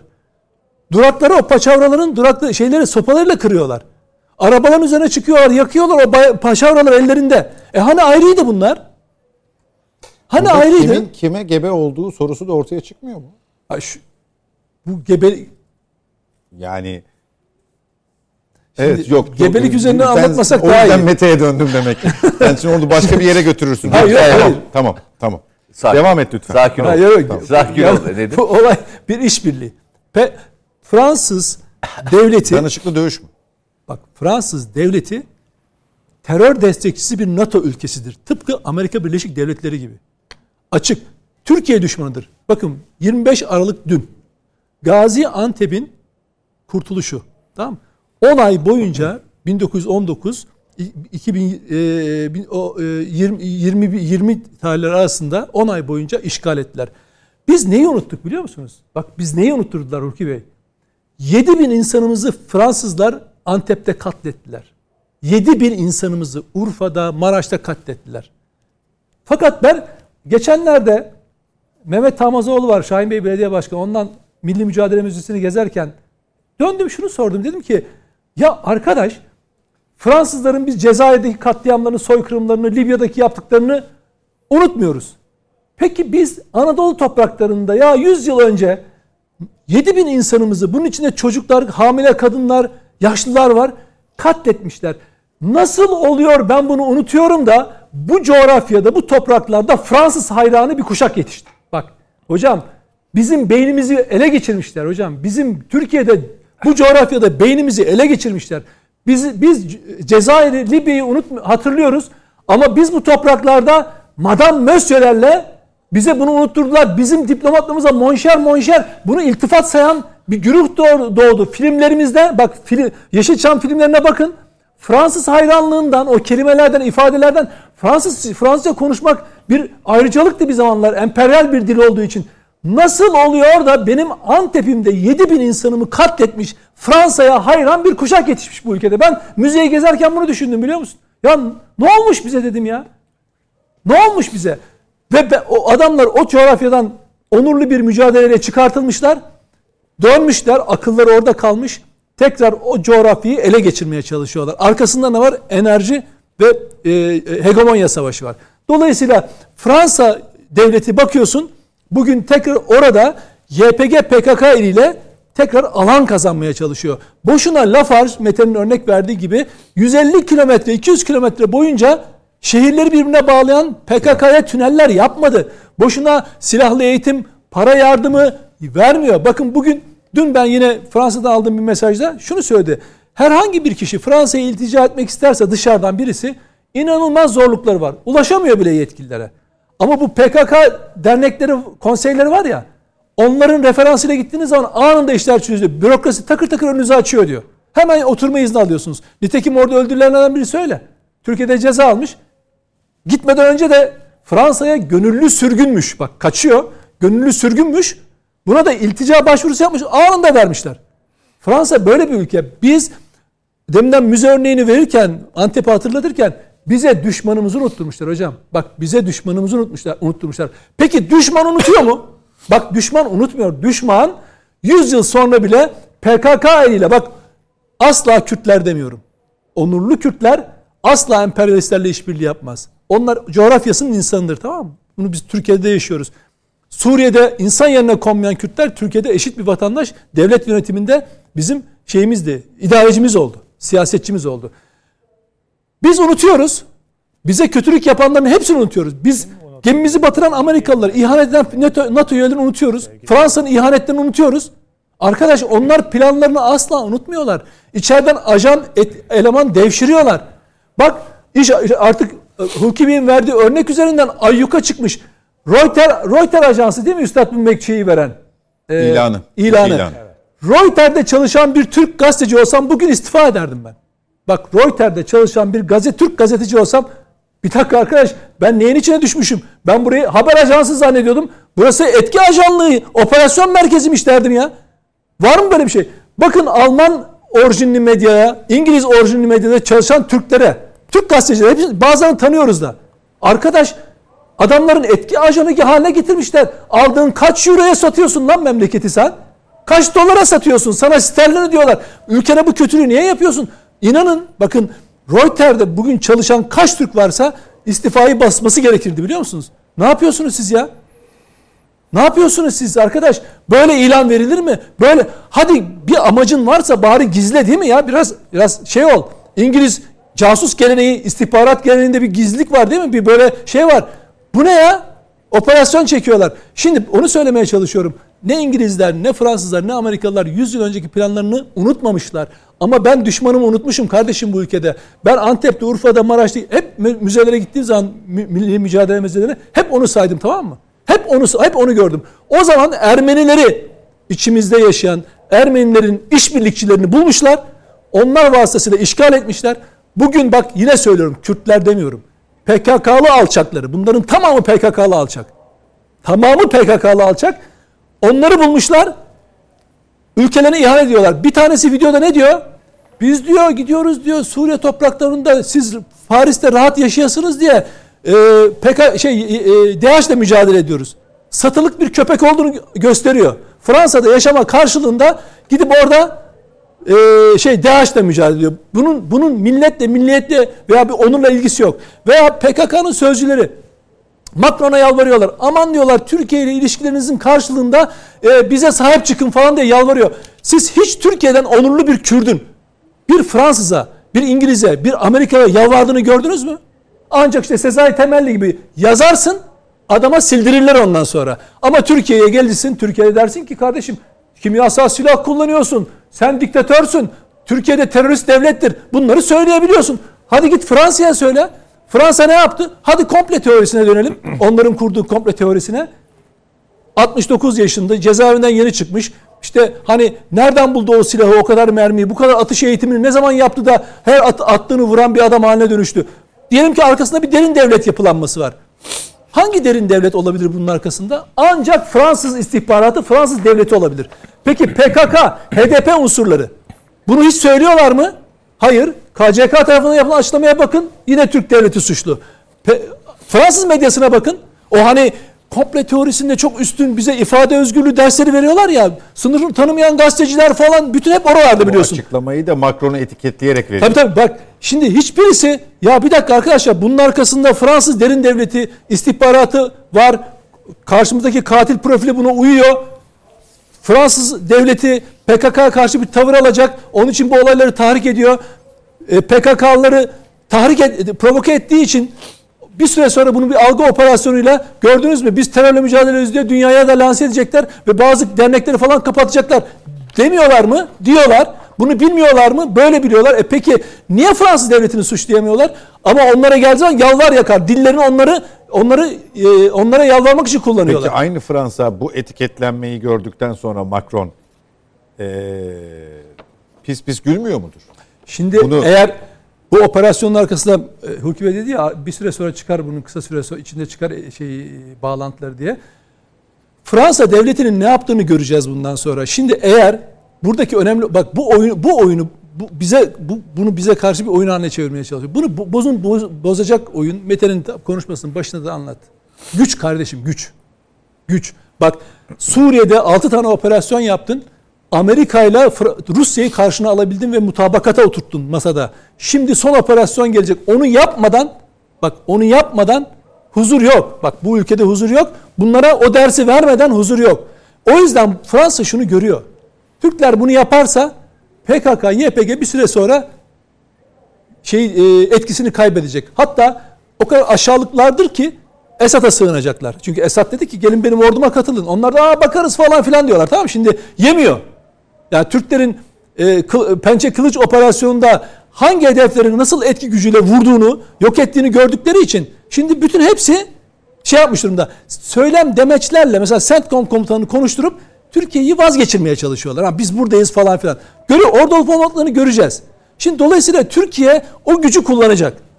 O gücü kullandıktan sonra P K K, Y P G'nin durumu değişecek. Zaten korkuları o. O yüzden ne yapıyorlar? Türkiye devletine, hükümetine doğrudan şey A K P, M H P. Ne uydurdular? Bozkurtlar. Peki Bozkurt ne? Bozkurt, Bozkurt şereftir ya. Bozkurt olmak Türk tarihinde şereftir. Atatürk'e Bozkurt derlerdi aşağılamak için emperyalistler. Bozkurt diye aşağılarlardı. O söyle, bahsettiğin fotoğraf hazır, onu göstersin arkadaşlar ekrana. Yürüyüş fotoğrafı. Evet, yani bakın şimdi mesela şu fo- fotoğrafı göster, bakın şu. Şimdi bu bu bu milletvekili ya da işte her neyse kimse şu bir sıfatı var. Arkasında P K K bayrakları. Şimdi aynısını DAEŞ bayraklarıyla biri yapsın. Hani Nis, Nis katliamını falan düşünürseniz DAEŞ'le ilgili bir şey yapın. Bir yürüyüş yapın. Sadece hiçbir şiddette başvurmayın. Bir DAEŞ bayrağıyla bir şöyle dolaşın bakalım. Milletvekili işte. Yani milletvekili. Evet. Bakalım ne yapacaklar. Bununla, bakın o yüzden Türkiye, bak konuşmanın birinci bölümünde de onu anlattım. on beş Temmuz iki bin on altıdan itibaren bağımsız bir devlet var. Türkiye Cumhuriyeti Devleti. Ona alışamıyorlar. Ondan önce kolaydı işleri. İçerideki ajanlar, FETÖ'cüler dahil, etki ajanları dahil yönlendirebiliyorlardı. Liberalleri bilmem şusu busu hepsini yönlendirebiliyordu devleti. Çünkü şeyi, operasyon onlar yönetiyorlardı. Ama on beş Temmuz'dan beri kendi başına karar veren bir ülke var. Bunu kırmak istiyorlar. Bak bunu kırmak istiyorlar. O yüzden bizim bütün o operasyonlarımızda, Suriye operasyonumuzda on beş Temmuz'dan sonra gerçekleşti. Bu onlar bunu görüyorlar. Bir süre sonra dediğim gibi şeyi kullanamayacaklar. P K K, Y P G'yi kullanamayacaklar. Onun huzursuzluğu var. Pa- şeyin e, özellikle şeye bakın. Biz İsveç ve Finlandiya'ya ne anlatmaya çalışıyoruz? P K K, FETÖ unsurlarını temizliyoruz değil mi? Bak. Kardeşim pe- adamlar şuraya Öcalan'ı yansıttı, şurada bayraklarını açtı diye adamlara biz bildirimde bulunuyoruz. Bak diyoruz hala şunlar şunlar var falan. Ya adam Paris'in göbeğinde enstitüsü var. Bu Ahmet Kaya Enstitüsü falan dediğiniz yer var. Bildiğiniz P K K'nın karargahı. Bildiğiniz karargahı.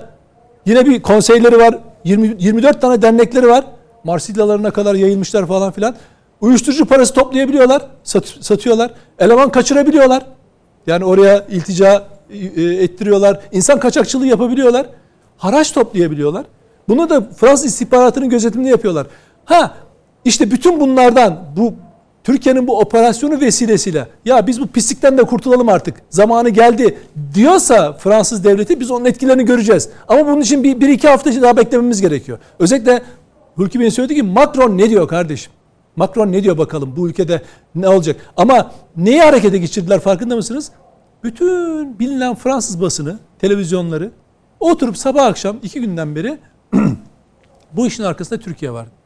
Yalanını pazarlıyorlar. Arkadaşlar Batı basını böyle. Biz tekrar söylüyorum. Lütfen milli mücadele Anteplilere sesleniyorum. Bak kahraman Anteplilere, Gaziantep'lere, Maraş'lara, Urfa. Gidin kardeşim. Gidin öfkenizi tazeleyin. Öfkenizi ta ben gittiğim zaman öfkemi ben şöyle aa on beş Temmuz'la ilgili ben şunu söylüyorum ya. Ya o bir tarih olarak hatırlanacak. Ona döndürmeyin. yirmi beş Aralık'ı nasıl bir mücadele sonunda kazanıldığını, Urfa'nın, Maraş'ın nasıl kurtulduğunu gidin orada canlı olaylarla, mektuplarla, kahramanların isimleriyle yad edin. Şehitlerin, gö- şehitlerin resimleriyle göz göze gelin ve öfkenizi tazeleyin. Çünkü bunu unutuyorsunuz. Bak öfkeni unut, öf- bunlara emperyalizme öfkeni unutursan yenilirsin kardeşim. Unutmak en büyük hastalıktır. Müze biletle girilen bir bina değil ki. Müze bir hafıza değil mi? Müze bir hafıza. Onu tazeleyin. Öyle sıradan can sıkıcı bir gezi ya işte zorunlu yapılan bir yer falan değil. Orada bak şunu söylüyorum tekrar ya. Antep'te yedi bin insanımızı katletmişler. yedi Ben bugün ülkemde Fransız bayrağını monşerler görüyorum. Tamam Fransız. Ya insan utanır be kardeşim. Bunların bir kısmı da Atatürkçüyüm ayakları yapıyorlar bu ülkede. Bak Atatürkçüyüm ayakları yapıyorlar. Peki. Ee, bu konuya dair eklemek istedikleriniz var mı? Değiştiriyorum başlığı. Hulki Bey.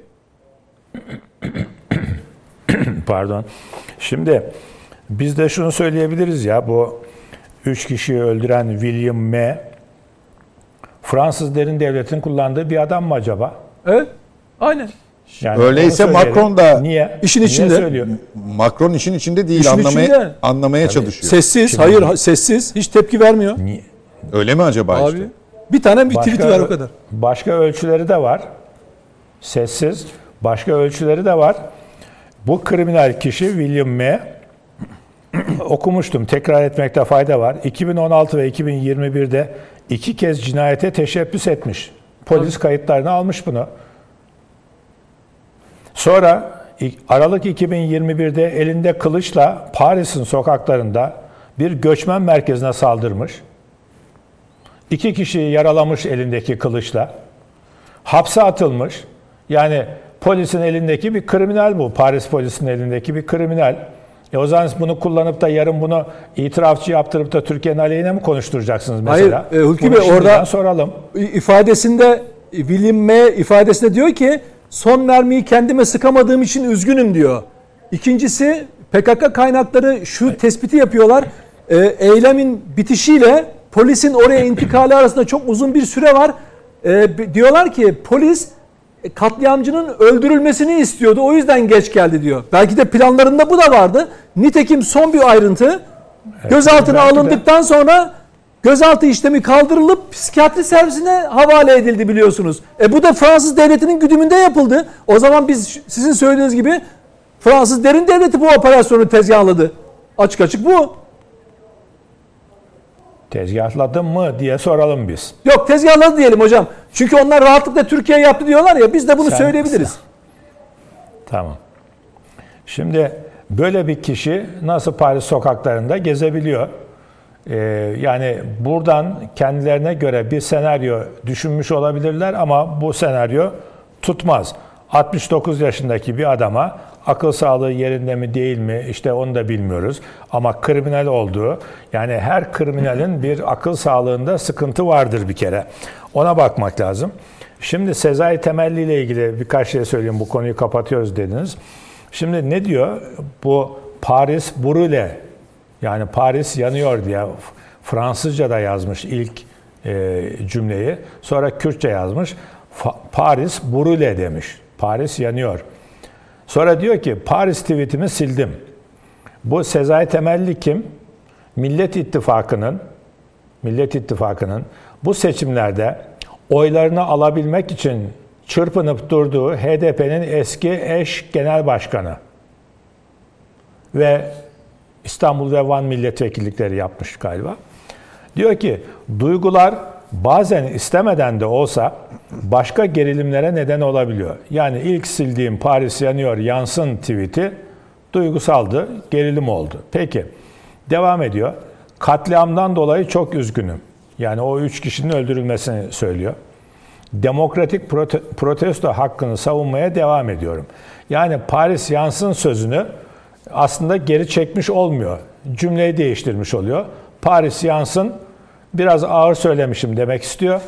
Bu gösterilere devam edin bizim çocuklar demek istiyor. Bunu da demokratik protesto hakkı olarak anlatmaya çalışıyor. Bizim hani Macron ne diyor bu işe bir duyalım diyoruz ya.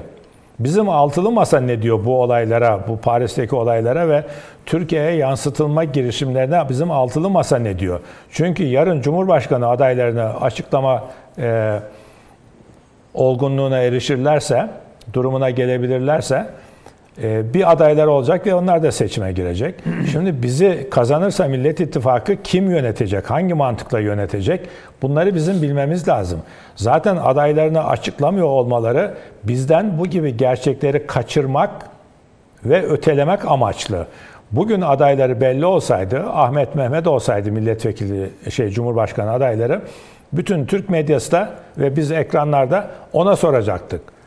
Ey Millet İttifakı'nın Cumhurbaşkanı adayı Ahmet Bey, ne diyorsun diye soracaktık. Şimdi bu sorularla muhatap, bu gerçeklerle ve sorularla muhatap olmamak için adaylarını açıklamıyorlar zaten. Türkiye'nin temel konularında deşifre olmamak için, bakın açıklama demiyorum. Türkiye'nin temel konularında deşifre olmamak için, hani zarar görürüz diyorlar ama bunların hepsi palavra. Deşifre olmamak için arkalarında olan az az buçuk desteği de kaybetme tehlikesini gördükleri için açıklamıyorlar.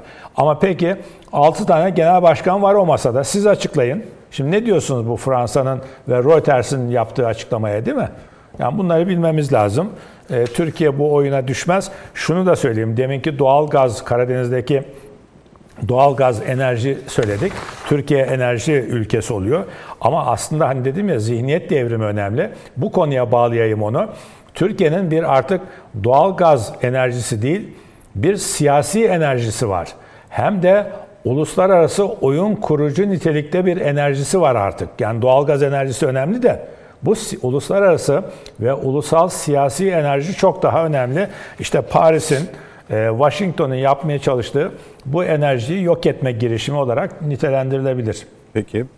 Mete Yarar, biraz aslında Hulki Bey altılı masa, muhalefet bu konuda ne diyor diye sordu ama ben altılı masanın kendi gündemleriyle meşgul olduğundan hareketle kendi gündemlerine aslında ben merkezcilik,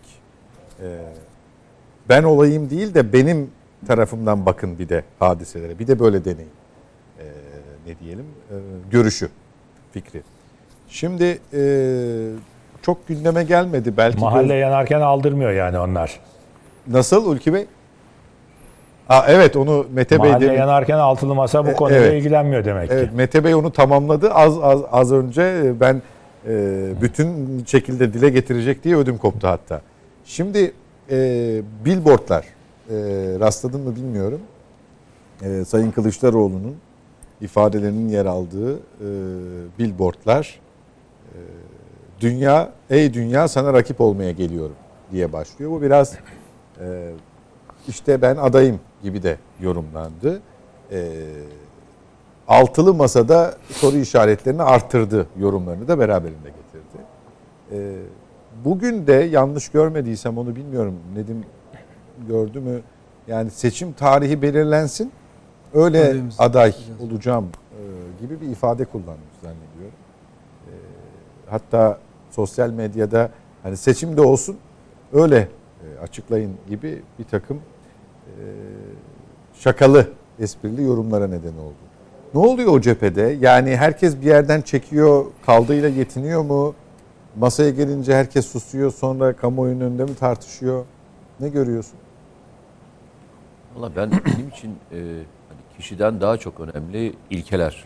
Yani altılı masa hangi ilkelerle e, seçime girecek, hangi yol arkadaşlarıyla beraber ilerleyecek benim için çok daha önemli. Ben başından beri söylüyorum yani Cumhur İttifakı içinde, Millet İttifakı içinde. Benim ilkeleri, ben kendim, ben şahsım adına ilkelerimi koyuyorum. Diyorum ki kardeşim şu şu şuları sağlayacak olan kişiye oy vereceğim. Bitti. Bu A şahsı, B şahsı diye isim vermiyorum. İlkelerin, ilkelerinizi söylersiniz. İlkelerinizi söyleyebilirsiniz. Şu ana kadar hangi ilkeyi duydunuz siz? Mesela hangi ilkeler söylendi? Hangi ilkeler? Yani parlamenter sisteme geçeceğiz ve altılı ülkeyi beraber yöneteceğiz dışında hangi ilkeyi biliyorsunuz? Yani o, ben, bir, o bir ilke değil ki zaten. Hayır yani. Şey anladım. İlkeler dediğim şunları yapacağım, bunu yapacağım falan diye açıklıyorsunuz yani. Vaat, Geldiğimde vaat, vaatler vaat anlamında... Vaat hayır.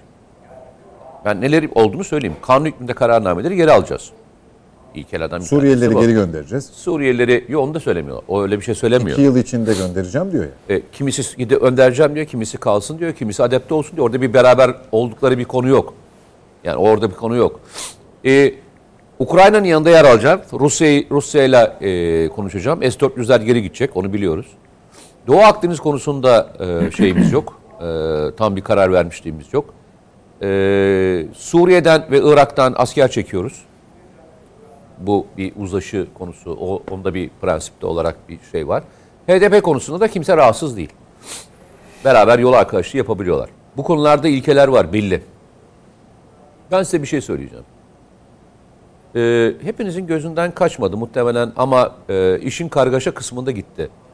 H D P milletvekili Hafter'le görüşmeye gitti biliyorsunuz ve orada bir e, açıklama yaptı biliyor musunuz? Türkiye'nin anlaşmasına itirazla ilgili. Ne zaman gitti? Daha yeni gitti. on gün önce. Hafter'e gitti. Hafter'le konuşma yaptı ve anlaşmayı bozun dedi. Mete, bir C I A ajanını, biri C I A güdümündeki bir milletvekilinin gitmesi hayır, e, o anlamda söylemiyor. Çok bir şey değil bakın, yani. Akraba gibiler zaten. Bakın, ilginç olan bir şey söyleyeceğim. Bu silsileye mi oturtalım onu? Bak. Şimdi biz bazı şeyleri konuştuğumuzda insanlar şöyle söylüyor. Diyor ki ben Doğu Akdeniz konusunda kardeşim politikam belli benim. Ben Libya konusunda da e, anlaşma e, şeyim belli. Şimdi ve nereden çıkartıyorsunuz diyorlar şeyi. Nereden çıkartıyorsunuz ya bu tür konuşmaları? Hani biz politikayı farklı bir politika olarak görmüyoruz. Arkadaş yol arkadaşının yaptığın şahıs gittip adama diyor ki bu anlaşmayı bozun diyor. Evet ben tamamını okuyayım mı müsaadenle izleyicilerimize paylaşmış olalım. H D P'li Tülay Hatimoğulları öncülüğünde bir heyetle gidiliyor. Çok güzel. Tek de değil. Çok güzel. E, Hafter'in El Müstakbel Partisi'nin başkanı, kendisiyle görüşmemiş galiba ama Doktor Abdülhadi El Huveyc'le Bingazi'de bir araya geliyor. Hı hı. E, Erdoğan'ın Libya'daki tek taraflı politikasını özellikle deniz anlaşmasını kabul etmiyoruz şeklinde görüş belirtiyor. Ne güzel. Beş gün önce. Yani şöyle oluyor. Bizim o anlaşma biliyorsun Doğu Akdeniz'de e, mavi vatan topraklarımızı belirliyor. Mavi vatan topraklarımızı belirliyor. Ve Yunanistan tezini çökertiyor. Mesela ondan sonra Yunanistan ayağa kalktı biliyorsun bu anlaşma imzalandıktan sonra. Ya şeye bakar mısın? Hani mesela bu konuda kimse ağzını açtı mı? Mesela hiç kimse konuştu mu? Düşünsene birisi diyor ki Ee, ben mavi vatan topraklarını itiraz ediyorum diyor. Mete, zaten C H P ile beraber Libya tezkeresine hayır oyu veren H D P. Öyle değil mi? Ya tezkereye hayır diyebiliriz. E yani bak, düşünme. Hayır, hayır. İşbirliği o noktada zaten. Hayır, or- orayı geçtim. Ya bak birisi diyor ki bu anlaşmayı kabul etmiyoruz dediğiniz şey mavi vatanın o bölgesinin hattını belirliyor. Ya, ma- ha, mavi vatan ha kara toprağı, ha deniz topra- deniz suları. Kara suları. Ne fark edecek? Senin toprağın orası. Senin yaşam alanın orası senin. Birisi itiraz ediyor ya. Ve kimseden tık yok. Ve beraber diyorlar, beraber yöneteceğiz. Yani e, arkasından şu konuşuluyor. Bakanlık vereceğiz arkadaş. Hangi bakanlık olacağına beraber karar vereceğiz. Bakanlık verilmesine bir problem yok. Yani diyen var. Yani olabilir. Hatta orta nokta buluruz. Ve siz hala bana şey soruyorsunuz. Hani hangisi aday olacak, olmayacak? Şu konuşma bile bana benim e, hani bende şimşek çakıyor. Millet de çakmıyor mu? Ben onu anlamış değilim yani. Bende de çakmıyor herhalde. Sormadığım öyle sorduğuma göre. Neyi? Ee, hala onu soruyorsun diyor bana. Yok sana yok, demiyorum ben. Yok yok şöyle bir dakika. Hayır ben sana için söylemiyorum. Şur, şurası önemli. Ee, Sayın Babacan bir canlı yayında galiba bizimle aynı dakikalarda adaylık sorusu evet. soruluyor. Ona da sorulmuş enteresan. Altı genel başkan da olabilir. Dışarıdan herkesin mutabık kaldığı aday olabilir. Mutabakat olması olmazsa olmaz. Tekerleme gibi. Mutabakat olması olmazsa olmaz. Altı tane genel başkan olabiliyor hani ama mutab- ya, mutabakat mı olması gerekiyor? Eğleniyor diye. Efendim? Çok güzel söyledin. Ağam benimle eğlenir. Hani bir laf, Anadolu'da bir laf var ya, ağam benimle eğleniyor diye. Vallahi e, hani nasıl bir döneme düştük, nasıl bir yerden geçiyoruz yemin ediyorum. Hani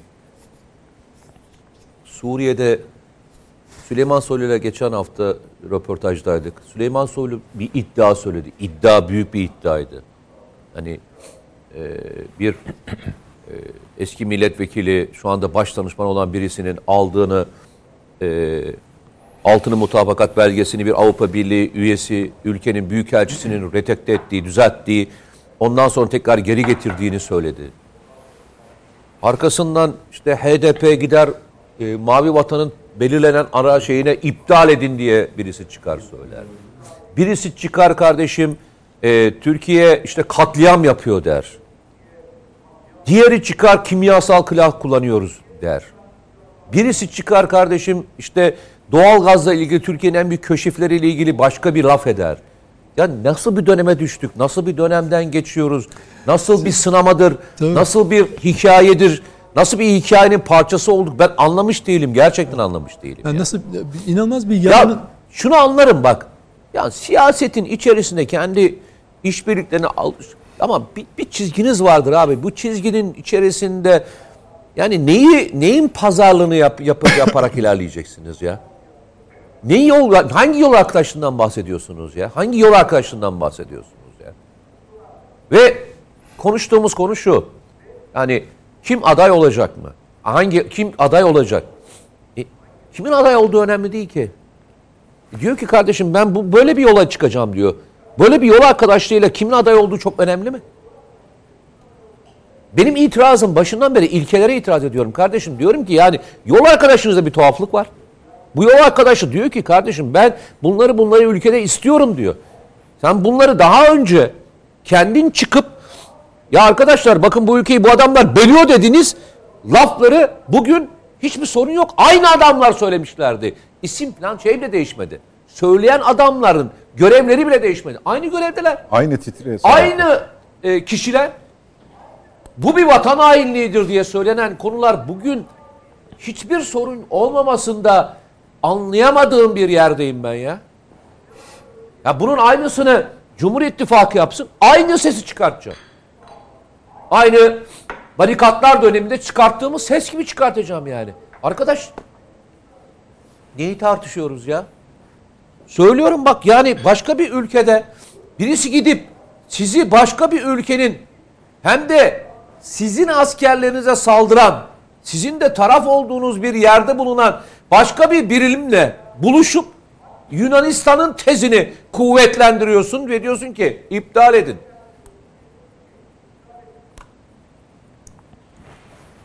Allah göstermesin ben size bir şey soracağım. Şimdi bu hani şeyi falan konuşuyor da diğerlerini falan konuşuyor. Bu giden FETÖ'cüler falan var. Yunanistan'da falan yapıyorlar. Subaylar, işte pilotlar, Kaçak. Pilotlar, kaçaklar, denizciler, menizciler. Yok rahat da bir geziyorlar. Allah göstermesin. Bir savaş çıksa bir şey çıksa bu adamlar kimin yanında savaşırlar sizce? He? Şöyle mi derler? Ya biz büyük bir hata ettik. Biz memleketimize dönüp memleketimiz yanında ölelim mi derler acaba? Yani dünya bir varoluş mücadelesinin kırılma anlarını yaşıyor. Bak yalnızca Türkiye için konuşmuyorum. İsterseniz A B D, Çin, isterseniz Rusya, A B D, Avrupa Birliği. Bak bir kırılma anlarının tam ortasındayız. Ya ve sertleşmenin her türlü noktasını e, görüyoruz. Ve gelinen noktanın içerisinde siyaset, siyasetin kabul ettiği nokta memleketin, memleketin içerisinde ayrılıkçı bir hareketi destekleyen bir yapıyla oturup konuşabiliyoruz. Abi siz siz ne yapıyorsunuz ya? Ya siz gerçekten ne yaptığınızın farkında mısınız ya? Siyaseten herkesin oyuna talip olun arkadaş. Bu ülkedeki seksen beş milyon oyuna talip olun. Oy almıyorsanız, talip olmuyorsanız yanlış yaparsınız. Ya siz neye talip oluyorsunuz ya? Siz neye talip oluyorsunuz? Libya'yı gidene mi talip oluyorsunuz? Libya'yı şikayet edene mi talip oluyorsunuz? Azerbaycan'ın Karabağ Savaşı'nda Ermenistan tarafını tutana mı talip oluyorsunuz? Suriye'de ve Irak'ta herhangi bir Türk askeri şehit edildiğinde karşı tarafın yanında yer alanla mı taraf oluyorsunuz? Ya bir tarafınızı belirleyin kardeşim ya. Bir tarafınızı belirleyin kardeşim. Bak o kadar uç noktalara falan gitmiyorum. Uçta falan değilim. Bak gerçekleri söylüyorum. Bu lafların hiçbiri böyle... Hani ima yolunu falan değil. Adamlar ima bile etmiyorlar artık. Net söylüyorlar. Adam net söylüyor. Onların netliği kadar net değiliz ya. Ya memlekette yaşayıp net olmuyoruz ya. Adam diyor ki kardeşim siz kimsiniz diyor ya. Bak bu bak bu bu nasıl bir şey biliyor musun? Ettiği yemini bırak. Ettiği yemini bırak. Sen Türkiye Cumhuriyeti Meclisi'nin kabul ettiği mavi vatan sınırlarını belirleyen bir şeyi gidip rakiple iptal konusunu konuşuyorsun. Ve gündem olmadı Türkiye'de bu ya. Gündem olmadı ya. Hani biz bir çakıl taşı için dünyayı yakardık. Hani biz bir çakıl için kavga ederdik. Hani Antep'le ilgili konuşuyor ya şey kardeşim. Geçmişi konuşuyor. altı bin şehitten bahsediyor. Biz bugün de şehit verdik. Biz bugün de şehit verdik.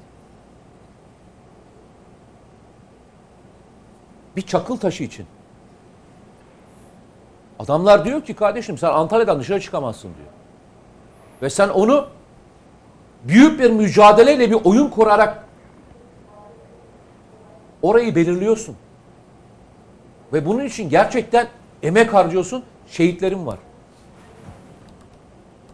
Ve birisi gidip bunu yapıyor. Ve Türkiye'de on saniye haber olmadı. on saniye haber olmadı. Kimse konuşmadı. Peki. Met, e, Nedim Şener, e, geçen hafta biz bu programda, ondan önceki hafta Perşembe günü açıklanan İmamoğlu kararını konuştuk. E, hatta dedik ki Salı günü de, ertesi gün yani grup toplantısına davet edildi, edildi Sayın İmamoğlu. E, konuşma yapacak, işte kürsüye davet edilecek, e, hangi mesajları verecek, Kılıçdaroğlu'nun arkasında olduğunu söyleyecek gibi takım çıkarımlarda, varsayımlarda bulunduk. O toplantıya katıldı ama kürsüye çağrılmadı, konuşturulmadı. E, ertesi gün, o gün ve ertesi günde neden konuşturulmadığı, kendi medyaları dahil sorgulandı. Fakat aradan e, on on bir gün gibi bir zaman geçti. Dikkat edersen Ee, İmamoğlu'nun cezası, yargı aşaması, istinaf ve yargıtay kısmı, ee, işte yazıklar olsun falan diyenlerin hiçbirini göremiyoruz şu an. Yani sanki İmamoğlu'nun adaylığı pekişti gibi davrananlarla, hayır efendim İmamoğlu yerini ve belediye başkanlığını bilsin, asıl aday burada diyenlerin savaşı daha da kızışarak devam et. Bırakalım yargı kararını. Saraçhane de hiç konuşuldu. Neden? Şimdi C H P, işin içinde C H P olunca hep kasa kazanır. Yani partiye hakim olan teşkilata hep anlatmaya çalışıyoruz. Yani C H P ne demek? Teşkilat demek. Yani örgüt demektir. Örgüt gücü demektir. Yani onlar ol deyince olur, olma deyince olmaz. Dur Değil deyince o? de durur mu? Dur, durur. Yani durmayan Muharrem İnce olur.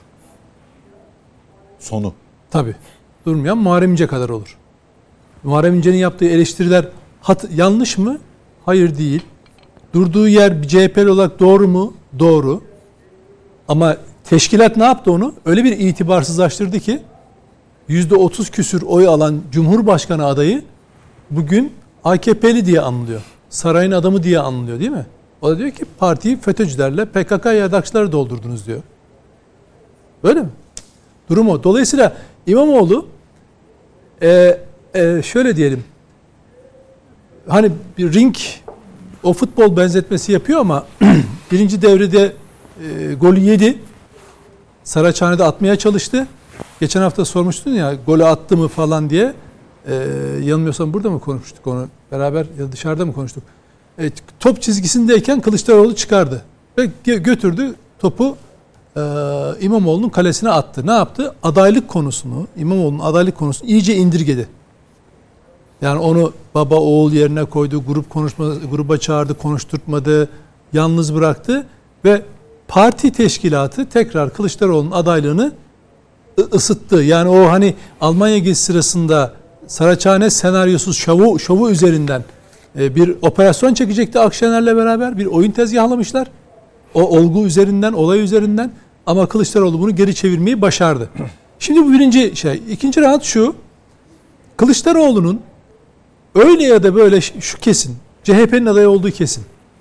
Bunda yani biz pusulada Kılıçdaroğlu ismini göreceğiz. Ama altılı masanın adayı olarak görecek miyiz? İşte ona emin değilim. Çünkü şeyin Meral Akşener teknik direktörü olarak hala İmamoğlu'nu istiyor, yönetiyor. Çünkü H D P istemediği için Mansur Yavaş ismi şimdi dışarıda. Ama İmamoğlu'nu istiyor. İmamoğlu da en son on bir belediye başkanı bir metin yayınladılar. E, C H P başkanına güveniyoruz, arkasındayız. Arkasında. Ama İmamoğlu'nun ağzından kardeşim ben, mesela şöyle, ben belediye başkanıyım, ben görevimin aday başındayım. Değilim. E, altılı masa ne derse olur diyerek konuşuyor. Ama şu cümleyi duymadık. Ben kesinlikle ve kesinlikle Cumhurbaşkanı adayı olmayacağım dediğini duydunuz mu? Bunu duyana kadar vazgeçmiş sayılmaz. Çünkü onun teknik direktörü, onun bağlı olduğu kanal İYİ Parti Akşener grubu. Onlar onu yapmaya çalışıyor. Ve vazgeçmiyor. Akşener hala vazgeçmiyor. Yani düşünün, bir televizyon kanalına çıkmış. Pa, e, kimse ona hani bir partinin iç işleriyle ilgili konuşurken... Bu benim yaptığım ya, iç işlerine karışmak iç işlerine değil. karışmak değil diye işte adaylık. Adaylıksa, ortada bir parti tüzel kişiliği varsa o partinin adayının kim olacağını o parti karar verir. O İmamoğlu mudur, e, Kılıçdaroğlu mudur? Ona o parti karar verir. Sen İmamoğlu üzerine oynayarak aslında onu da zımnen kabul ediyorsun. Dolaylı olarak kabul ediyorsun. Bunu konuşmak şey e, değil. İmamoğlu da Yavaş'ta aday olabilir diyerek hala üzerine oynuyorsun. Ve en kötüsü şu. Biz hep şunu biliyorduk. Bakın e, bu Kılıçdaroğlu'nun seçtiği bir adam. Beylikdüzü Belediye Başkanı, İstanbul'a Belediye Başkanı yapıldı. Mansur Yavaş'ta o yaptı falan. Hep öyle pazarlandı. E, meğer ne diyor şey? Bunlar diyor Akşener'in projesi. Hatta bizim ittifakımızın belediye başkanı. Hiç bunu böyle duyduk mu biz? O zaman bir seçenek daha kalıyor. İmamoğlu e, C H P tarafından aday gösterilmeyeceği için Akşener eğer adaylığını e, çok istiyorsa altılı masanın o beş adayının e, e, adayı olarak beş kişinin adayı olarak e, İmamoğlu'nun ismini gündeme getirebilir. Ha bunun için öncesinde İmamoğlu'nun C H P'den İYİ Parti'ye geçmesi gerekiyor. E çünkü zaten artık o, o laflar söylenmeye başlandı. Yani belediye başkanı C H P üyesi ama Millet İttifakı'nın belediye başkanıydı bu falan filan de, demeye sahiplenmeye başladılar.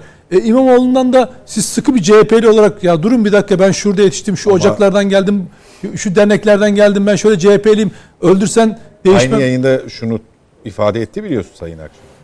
Benim sayemde seçilmiş bir. Zaten ona nasıl geldik? E, yirmi milletvekilini vererek seçimlere girmesi için yol açtı. Onu borçlandırma konusu gündeme getirildiği için artık onun üzerine çıktı. Yani Akşener'i durdurmanızın imkanı yok. Yani inanılmaz bir masayı da dağıtabilir, to- toplayabilir. Çünkü artık şunu biliyor. Ee, herkes birbirine muhtaç. Yani zorunluluktan da beraber hani şeyin söylediği gibi H D P'li Garapaylı'nın dediği gibi birbirimizden hiç hoşlanmıyoruz. Nefret ediyoruz ama birbirimize katlanmak zorundayız. Mete'nin söylediği gibi işte bunlar bu ülkeyi yönetecekler. Bu kafayla. Yani her şeyi geçtim ya. Şimdi e, şey söylediniz Babacan'a. Altı lider aday olabilir. Dışarıdan da biri aday olabilir ama mutabakat şart falan. Ya arkadaş hani politikalarınız? Hani politikalarınız? Yani dışarıdan birisi. Hani Ali Veli diyorlardı. Sarı çizmeli Hasan Ağa olsun. Peki bu nereden abim? Hangi siyasetle, nasıl bir toplumsal projeyle ya da bir e, alternatif olma becerisiyle Cumhurbaşkanı olacak? Ve Cumhurbaşkanı olduğu zaman bu ülkeyi nasıl yönetecek?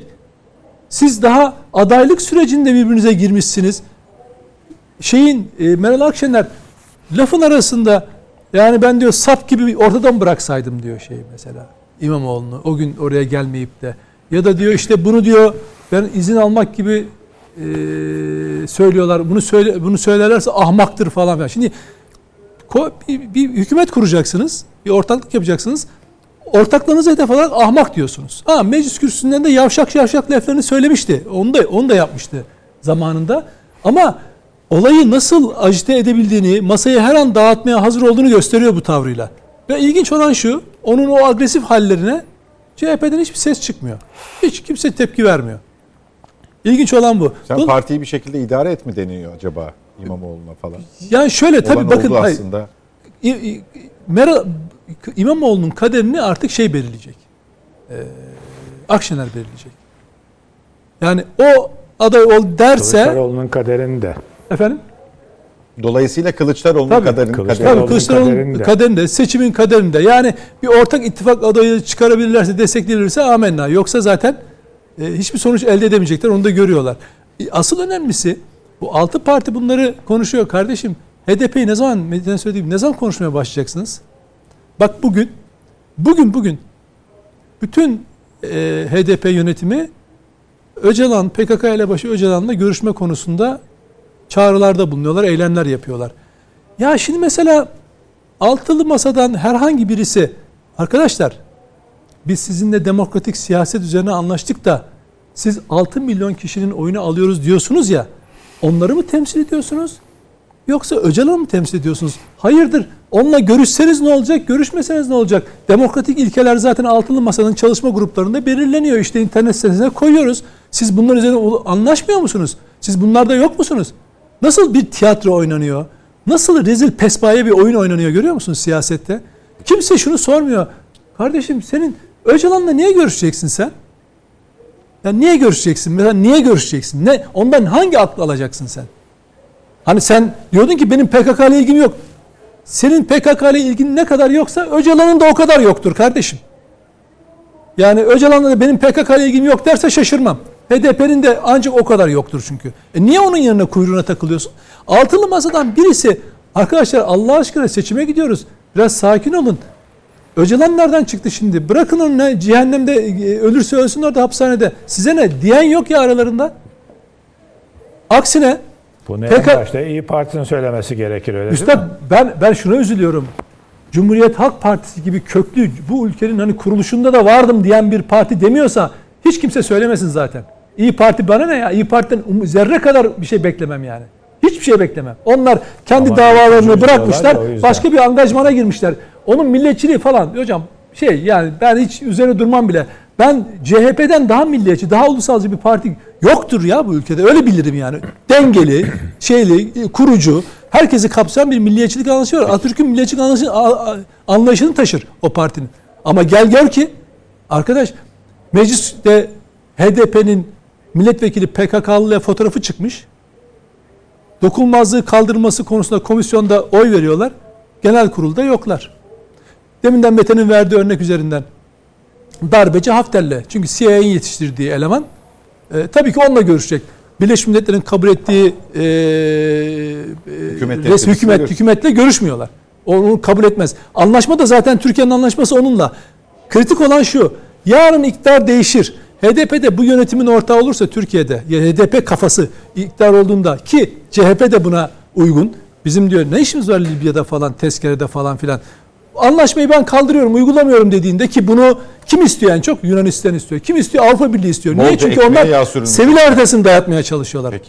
Şimdi dolayısıyla Türkiye çok ciddi bir şeyin içinde, kırılmanın içinde ve en kötüsü şu. Mesele Kılıçdaroğlu olmuş, İmamoğlu olmuş. Aslında dikkat ederseniz Mete'nin söylediği gibi ilkeler bazına bakacaksınız. Hiçbir farkı yok. Hepsi küresel sistemin elemanları ve birisi diyor ki ben daha güçlüyüm, o daha güçlü. Biri diyor ki o daha güçlü, öteki daha zayıf falan filan. Oyun böyle oynanıyor. Peki bir ara daha vakti, sonra yavaş yavaş tamamlayacağız. Bu konuda Hulki Bey'in görüşlerini alarak tabii reklamların ardından buradayız efendim. Son etaba girdik Net Bakış'ta. Devam ediyoruz. Hulki Cevizoğlu'na vereceğiz şimdi sözü. Hulki Bey, bu arada Sayın İmamoğlu'nun İstanbul dışındaki propaganda çalışmalarında da devam ettiğini görüyoruz. Bunu Nedim Şener'in bıraktığı yerden yorumlarsak aslında e, sizin o bir önceki bölümde söylediğiniz çok önemli bir e, tablo var ortada. Adayın olmaması Türkiye'ye ilişkin ulusal uluslararası ne kadar konu varsa, ne kadar başlık varsa yorumlanmasına da engel oluyor.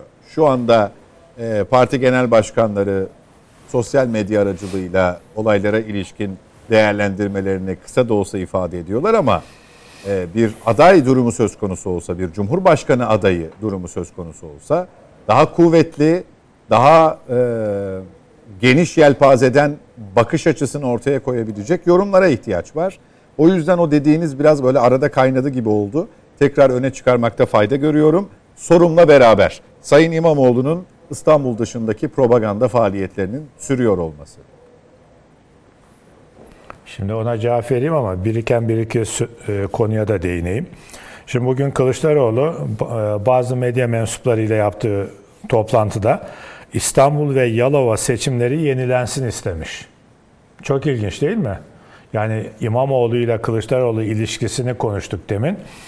İstanbul seçimleri yenilenirse bana göre İmamoğlu seçilemez. E, ayrıca C H P tekrar İmamoğlu'nu aday gösterir mi onu da bilmiyorum. Pardon. Sanki bana Kılıçdaroğlu'nun Cumhurbaşkanlığı adaylığında bir türlü devre dışına bırakamadığı İmamoğlu'nu siyaseten yok etme projesi gibi. Bugün bir karar alınsa... Sayın Cumhurbaşkanı'na şey sesleniyor ama orada. İstanbul seç- Odri meydan diyor. E tamam. Cumhurbaşkanı da evet dedi. Hukuken bir yol bulundu. İstanbul Belediye seçimi bugün yenileniyor mesela. Kılıçdaroğlu'nun isteğine göre. C H P yine İmamoğlu'na aday gösterecek mi? Garantisi var mı? Yoksa Kılıçdaroğlu İmamoğlu'ndan temelli kurtulmak, siyaset dışına mı atacak böylece? Bilmiyoruz ki. Değil mi? E, ayrıca aday olursa İmamoğlu tekrar seçilme şansı bana göre yok. Enteresan. Ayrıca seçimler, İstanbul ve Yalova Belediye Başkanlığı seçimleri hemen yenilensin diyen bir kişi, bir genel başkan, Mayıs ayında yapılacak erken seçime evet demeyeceğiz diyor. Ya hemen seçim, erken seçim, haydi seçim diye naralar atmışlardı bugüne kadar. Ama Mayıs ayındaki seçime hayır diyeceğiz diye açıklama yaptı bugün Kemal Bey. İnternet medyası temsilcilerine. Enteresan. Şimdi bir de şunu ekleyecektim. Sonra sorunuza geçiyorum.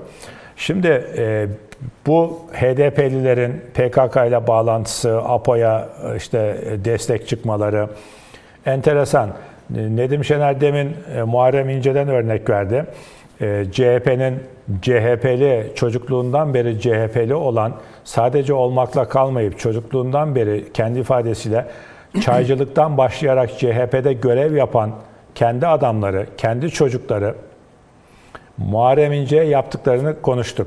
Muharrem İnce'ye işte hatırlattı Nedim, Çankaya'ya, şey, Beştepe'ye giden e, C H P'li diye karalamaya çalıştılar.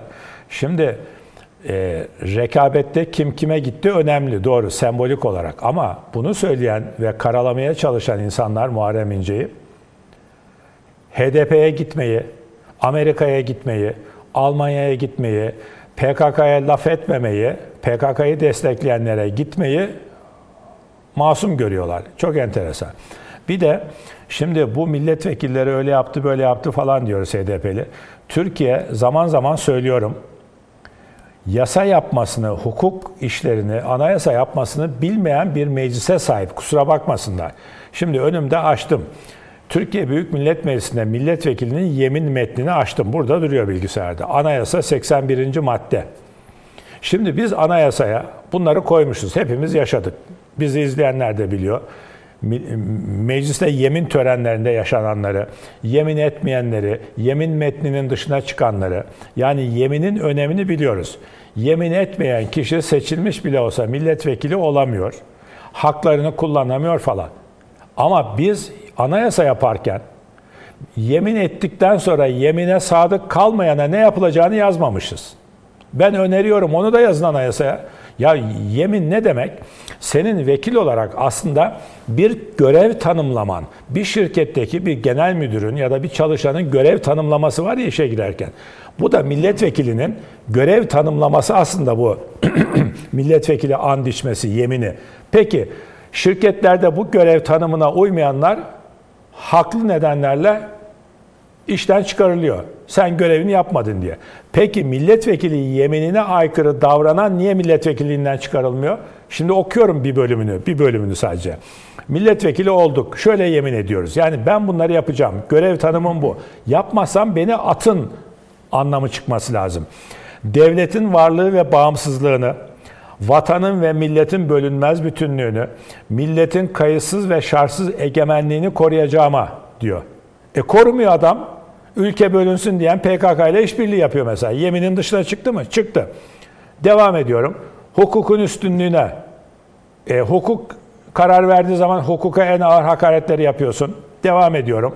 Demokratik ve laik cumhuriyete ve Atatürk ilke ve inkılaplarına bağlı kalacağıma nokta nokta nokta şeref, namusum ve şerefim üzerine and içerim. Ya Atatürk ilke ve inkılaplarına bağlı mı şimdi mesela H D P? Atatürkçü mü yani H D P? E, burada görev tanımın var. Peki efendim ben yalandan yemin ettim diyebilirsin. Ama hukuk senin yalandan yemin etmeni, konuşmanı hiç dikkate almaz. Bey, hukuksal bir şey, bir şey bu yemini etmezse tabii. Ee, sizin bu söylediğiniz yemin metnini ben programda okudum. Bu yemin metni namus ve şeref sözü, namus ülkenin bölünmez bütünlüğü üzerine namus ve şeref sözü veriyorlar. Bu H D P'liler bu evet. e, yemini tutmadığı için en azından şeref yoksunudurlar. Öyle değil mi? Ben bunu söyledim diye otuz iki tanesi birden beni mahkemeye verdi, biliyor musunuz? E ben şimdi bu adamlara şeref yoksunu demeyeyim, ne diyeyim yani? Senin, e, anayasaya bağlı kalmadın diye senin savunman çok kolay. Tabii. Savunman çok kolay. Çok. Sosyal açıdan öyle bir tartışmanız olur, davalık olursun, kazanırsın ama hukuken, hukuki boyutu çok önemli. Bunu yazmamışız. Bu yemini yapmayan milletvekili olamıyor, haklarından yararlanamıyor, seçilmiş olsa bile. Zaten seçildikten sonra yemin aşamasına geliyorsun. Peki buna uymayan insana ne yapacağımızı yazmamışız. Böyle bir garabet olamaz. Bundan sonra düzeltilmesi lazım. Gelelim sorunuzu. Bence bu da çok önemli bir konu. Sorunuzu bir daha e, alalım. E, üzerinde durulması gereken bir konu dediniz. Buyurun. Ee, aslında bu konuyu, bu başlığı açtıktan sonra her iki konuğumuzun, ki Mete Yarar'ın ilke bahsi, adayın kim olacağı önemli değil. Ortada ilke ya da ilkeler bütünlüğü olsun. Ee, aday zaten bu işin detayı. Dolayısıyla onunla da e, bütünleşik e, bir adayı konuşuyor oluruz demişti. E, Nedim Bey de... Ama aday As- olmayınca muhatap olmuyorlar. Evet, bundan evet, kaçıyorlar. Evet. Ya sizin söylediğiniz kısımda o. Yani Türkiye ile ilgili evet. e, konularda ya da uluslararası alanda da olabilir. Fransa hadisesini E, yorumlayacak, görüşünü alacak, altılı masanın, ittifakın, diğer ittifakın bu konudaki fikri nedir, e, ne düşünüyor, provokasyon konusundaki fikirleri nedir gibi bir muhatap olmayınca ortada, sessiz kalınınca da biz işte falanca sessiz kaldı deyip geçiyoruz. Kamuoyunda da böyle oluyor dolayısıyla. Ben orayı önemsedim, biraz arada kaynadı evet. diye, o yüzden tekrar etmek. Doğru, bence evet. Asıl evet, sorun çok, şuydu, çok önemli. Nedim Şener'in söylediklerinden hareketle. Şimdi e, biz Saraçhane'yi neredeyse unuttuk. Ama onlar Saraçhane'yi bir dönüm noktası olarak bırakmak istediler ve bunun üzerinden bir şey bina etmeye çalıştılar. E, görünen oydu. E, yanılıyorsam düzeltin lütfen. E, öncesinde de mahkeme kararı, ki Sayın Akşener o katıldığı, Nedim'in bahsettiği televizyon programında biz el falan şaplatmadık, öyle bir durum yok demişti ki görüntüler onu e, onun aksini ortaya koyuyor. Bir sevinç gösterisi, eleştirisi getirilmişti ya, biz sevinmedik gibi bir ifade kullandı. Evet. Beraberinde o kararı da biz konuşmuyoruz bugün. Biz yine adaya odaklandık ama işte adayın parti içinde işte rahatsızlığa neden olan İmamoğlu'nun önde oluşu, baba oğul söylemi geçen haftaki grup toplantısında, arkasından yine Meral Akşener'in bir yerde böyle bekliyor, yeni bir hamle yapacakmış gibi duruşu. Ha, İmamoğlu'nun da şimdi İstanbul dışında o... sadece belediye başkanıdır Sayın İmamoğlu, partisinin genel başkanı tarafından defaatle vurgulanmasına rağmen farklı illerde e, propagandasına devam etmesi, e, kendisine sevgi gösterisinde bulunanlarla Türkiye'nin meseleleri üzerinden subliminalde olsa mesajlarını iletiyor olması. Evet. Devam edeyim mi? Tabii. Yani bu, bu, bu soru soru buydu asıl. Tamam. Şimdi e, horoz ölür, gözü ç- kümeste kalır ya da gözü çöplükte kalır diye bir sözümüz var değil mi, deyimimiz? Şimdi İmamoğlu siyaseten adaylığın dışında kalmış gibi gözükse de gözü hala orada. Aslı son dakikaya kadar, son dakikaya kadar adaylar açıklanması değil, kesinleşmesine kadar iddiasını sürdürecektir İmamoğlu. Çünkü ama yalnız hani başına baba, da oğul, değil, tek ben başına şuna benzetmiştim. değil, değil, değil tabii. Yani e, baba oğul ikilemesi oldu. Aslında bu Hristiyanlıkta üçleme, teslis inancı değil mi? Baba, oğul, kutsal ruh. Şimdi onlar kutsal ruhu bekliyorlar. Kutsal ruh, okyanus ötesindeki kutsal ruh bunlara ne diyecek? Asıl asıl üçleme bu. Baba oğul benzetmesi, baba oğul kavgası. Ee, ama işte Almanya'dan döndükten sonra Kılıçdaroğlu'nun verdiği örnek bu. Baba oğul gibiyiz. Şimdi e, Kılıçdaroğlu sürekli olarak İmamoğlu'nu saf dışı bırakmaya çalışıyor ortada. C H P'nin adayı olabilir Kılıçdaroğlu ama milletin gönlündeki aday olam- olamayabilir. Bana göre milletin gönlündeki aday da değil zaten. Bugün yaptığı, medyaya yaptığı açıklamada Kemal Bey diyor ki, iktidarın diyor, kim, bizim taraftan kimi aday görmek istediğini biz biliyoruz. Ama adını söylemiyor. Yani iktidar, benim bildiğim şu, Cumhur İttifakı Kılıçdaroğlu'nun karşısında aday görmek istiyor. Kılıçdaroğlu da bunu biliyor, ifade ediyor ama beni aday görmek istiyorlar cümlesini kurmuyor. Peki sen de aday olmak istiyorsun. Niye Cumhur İttifakı'nı suçluyorsun? Kime aday görmek istediğini biliyoruz. Yani zayıf aday görmek istiyorlar.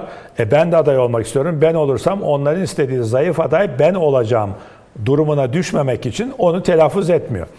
Peki herkes adayınızı merak ediyor. Millet oy verecek olan da merak ediyor.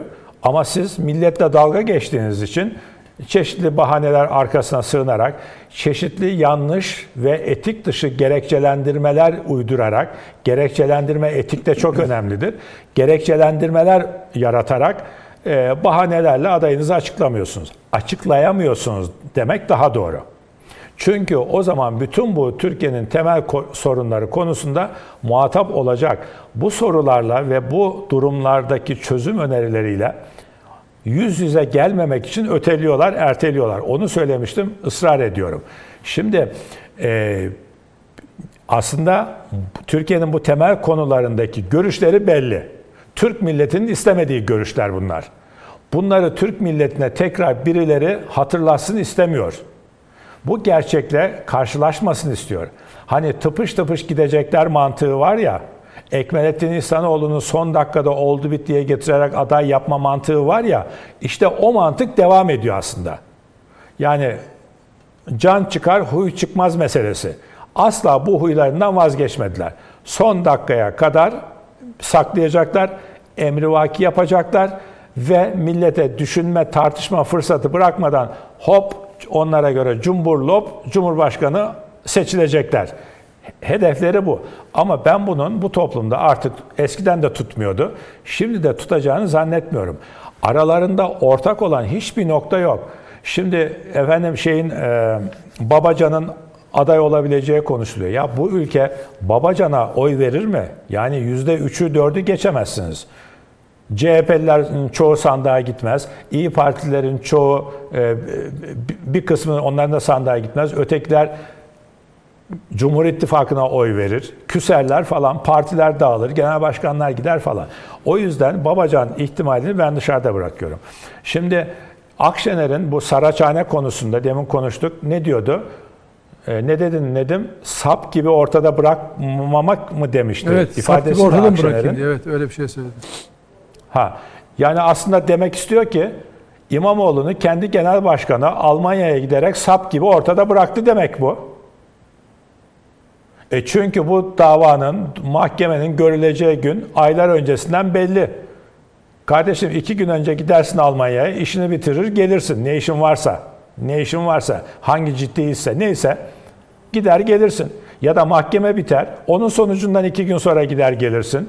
Bile bile yalnız bıraktı. Aslında Akşener bana göre C H P'ye operasyon çekiyor. Bunu daha önce söyledim C N N'de. C H P'nin yerine oynuyor. Bunu da şöyle ifade etmişti.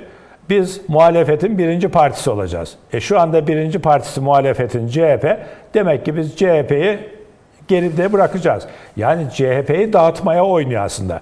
C H P de dağılmaya, bölünmeye ve içindeki insanları dışlamaya çok yatkın bir parti. O yüzden sürekli kongre yapıyor. Demokrasi olduğu için kongre yapmıyor. Sorunlarını çözemediği için, milleti susturabilmek için sürekli kongre partisi diye anılıyor. Muharrem İnce'ye yaptıklarına bakın. Neler yaptılar işte saydı Nedim. Herkes de hatırlıyor. Şimdi e, Atatürkçülerin zoraki olarak birkaç tane kalan, birkaç tane kalan Atatürkçünün C H P'de zoraki durduğunu biliyoruz. Onlar da şöyle düşünüyor. Ya tamam, aslında bunların ifadeleri var, kişilerin isimleri de var ama onları tekrar anmak istemiyorum. Kamuoyu da biliyor. Genel olarak ifade edip geçeceğim. C H P'nin içinde bir olan birkaç tane kalmış Son Atatürkçü. Son bir iki dakikamız. Evet. Tabii. O, onlar şöyle düşünüyor. Tamam, C H P'nin bugünkü yönetimi Atatürk ilkelerine uymuyor. E ben Atatürkçüyüm, burada ne işim var? Diyor ki biraz daha susayım. Şimdi burada C H P'nin içi karışacak. Ben genel başkan olabilirim, yönetime gelebilirim. İç yönetim peşindeler, iç iktidar peşindeler. O yüzden biraz daha susalım diye bekliyor. Böyle Atatürkçülük de olmaz. Çok teşekkürler. Biz teşekkür ediyoruz katılımınız için. Mete Yarar, Nedim Şener, önümüzdeki hafta görüşmek üzere. Ee, Diyelim. Şimdiden, şimdiden iyi yılları dilerim. E, evet, şimdiden tüm izleyicilerimizin, sizin, ha, Hulki evet. Bey'in, Ankara ekibimizin yeni yılını kutlayalım. Evet. Mut, mutlu ee, yıllar herkese, bütün izleyicilere. Görüşmek üzere diyelim. Peki, onu yapmasak... Bu espriyi de yaparak... Evet. E, seneye görüşürüz demek kötü bir şey mi? Ya yok, hani onu öyle otuz bir Aralık'ta söylüyorlar ya, ertesi gün için. Ha, o, ben ben o anlamda söylemedim. Seneye dedim, yani iki bin yirmi üçü kasıtarak söyledim. Espri, peki. Şu an espri yapacak halim yok, yemin Beni ediyorum. Evet. Şırmaktan, sonra göreceksiniz. Evet, geçmiş olsun bu vesileyle tekrar. Teşekkür ediyoruz efendim. Ee, önümüzdeki hafta Mete Yarar'ın deyişiyle önümüzdeki yıl e, iki bin yirmi üçün ilk programında görüşmek üzere. Hoşça kalın.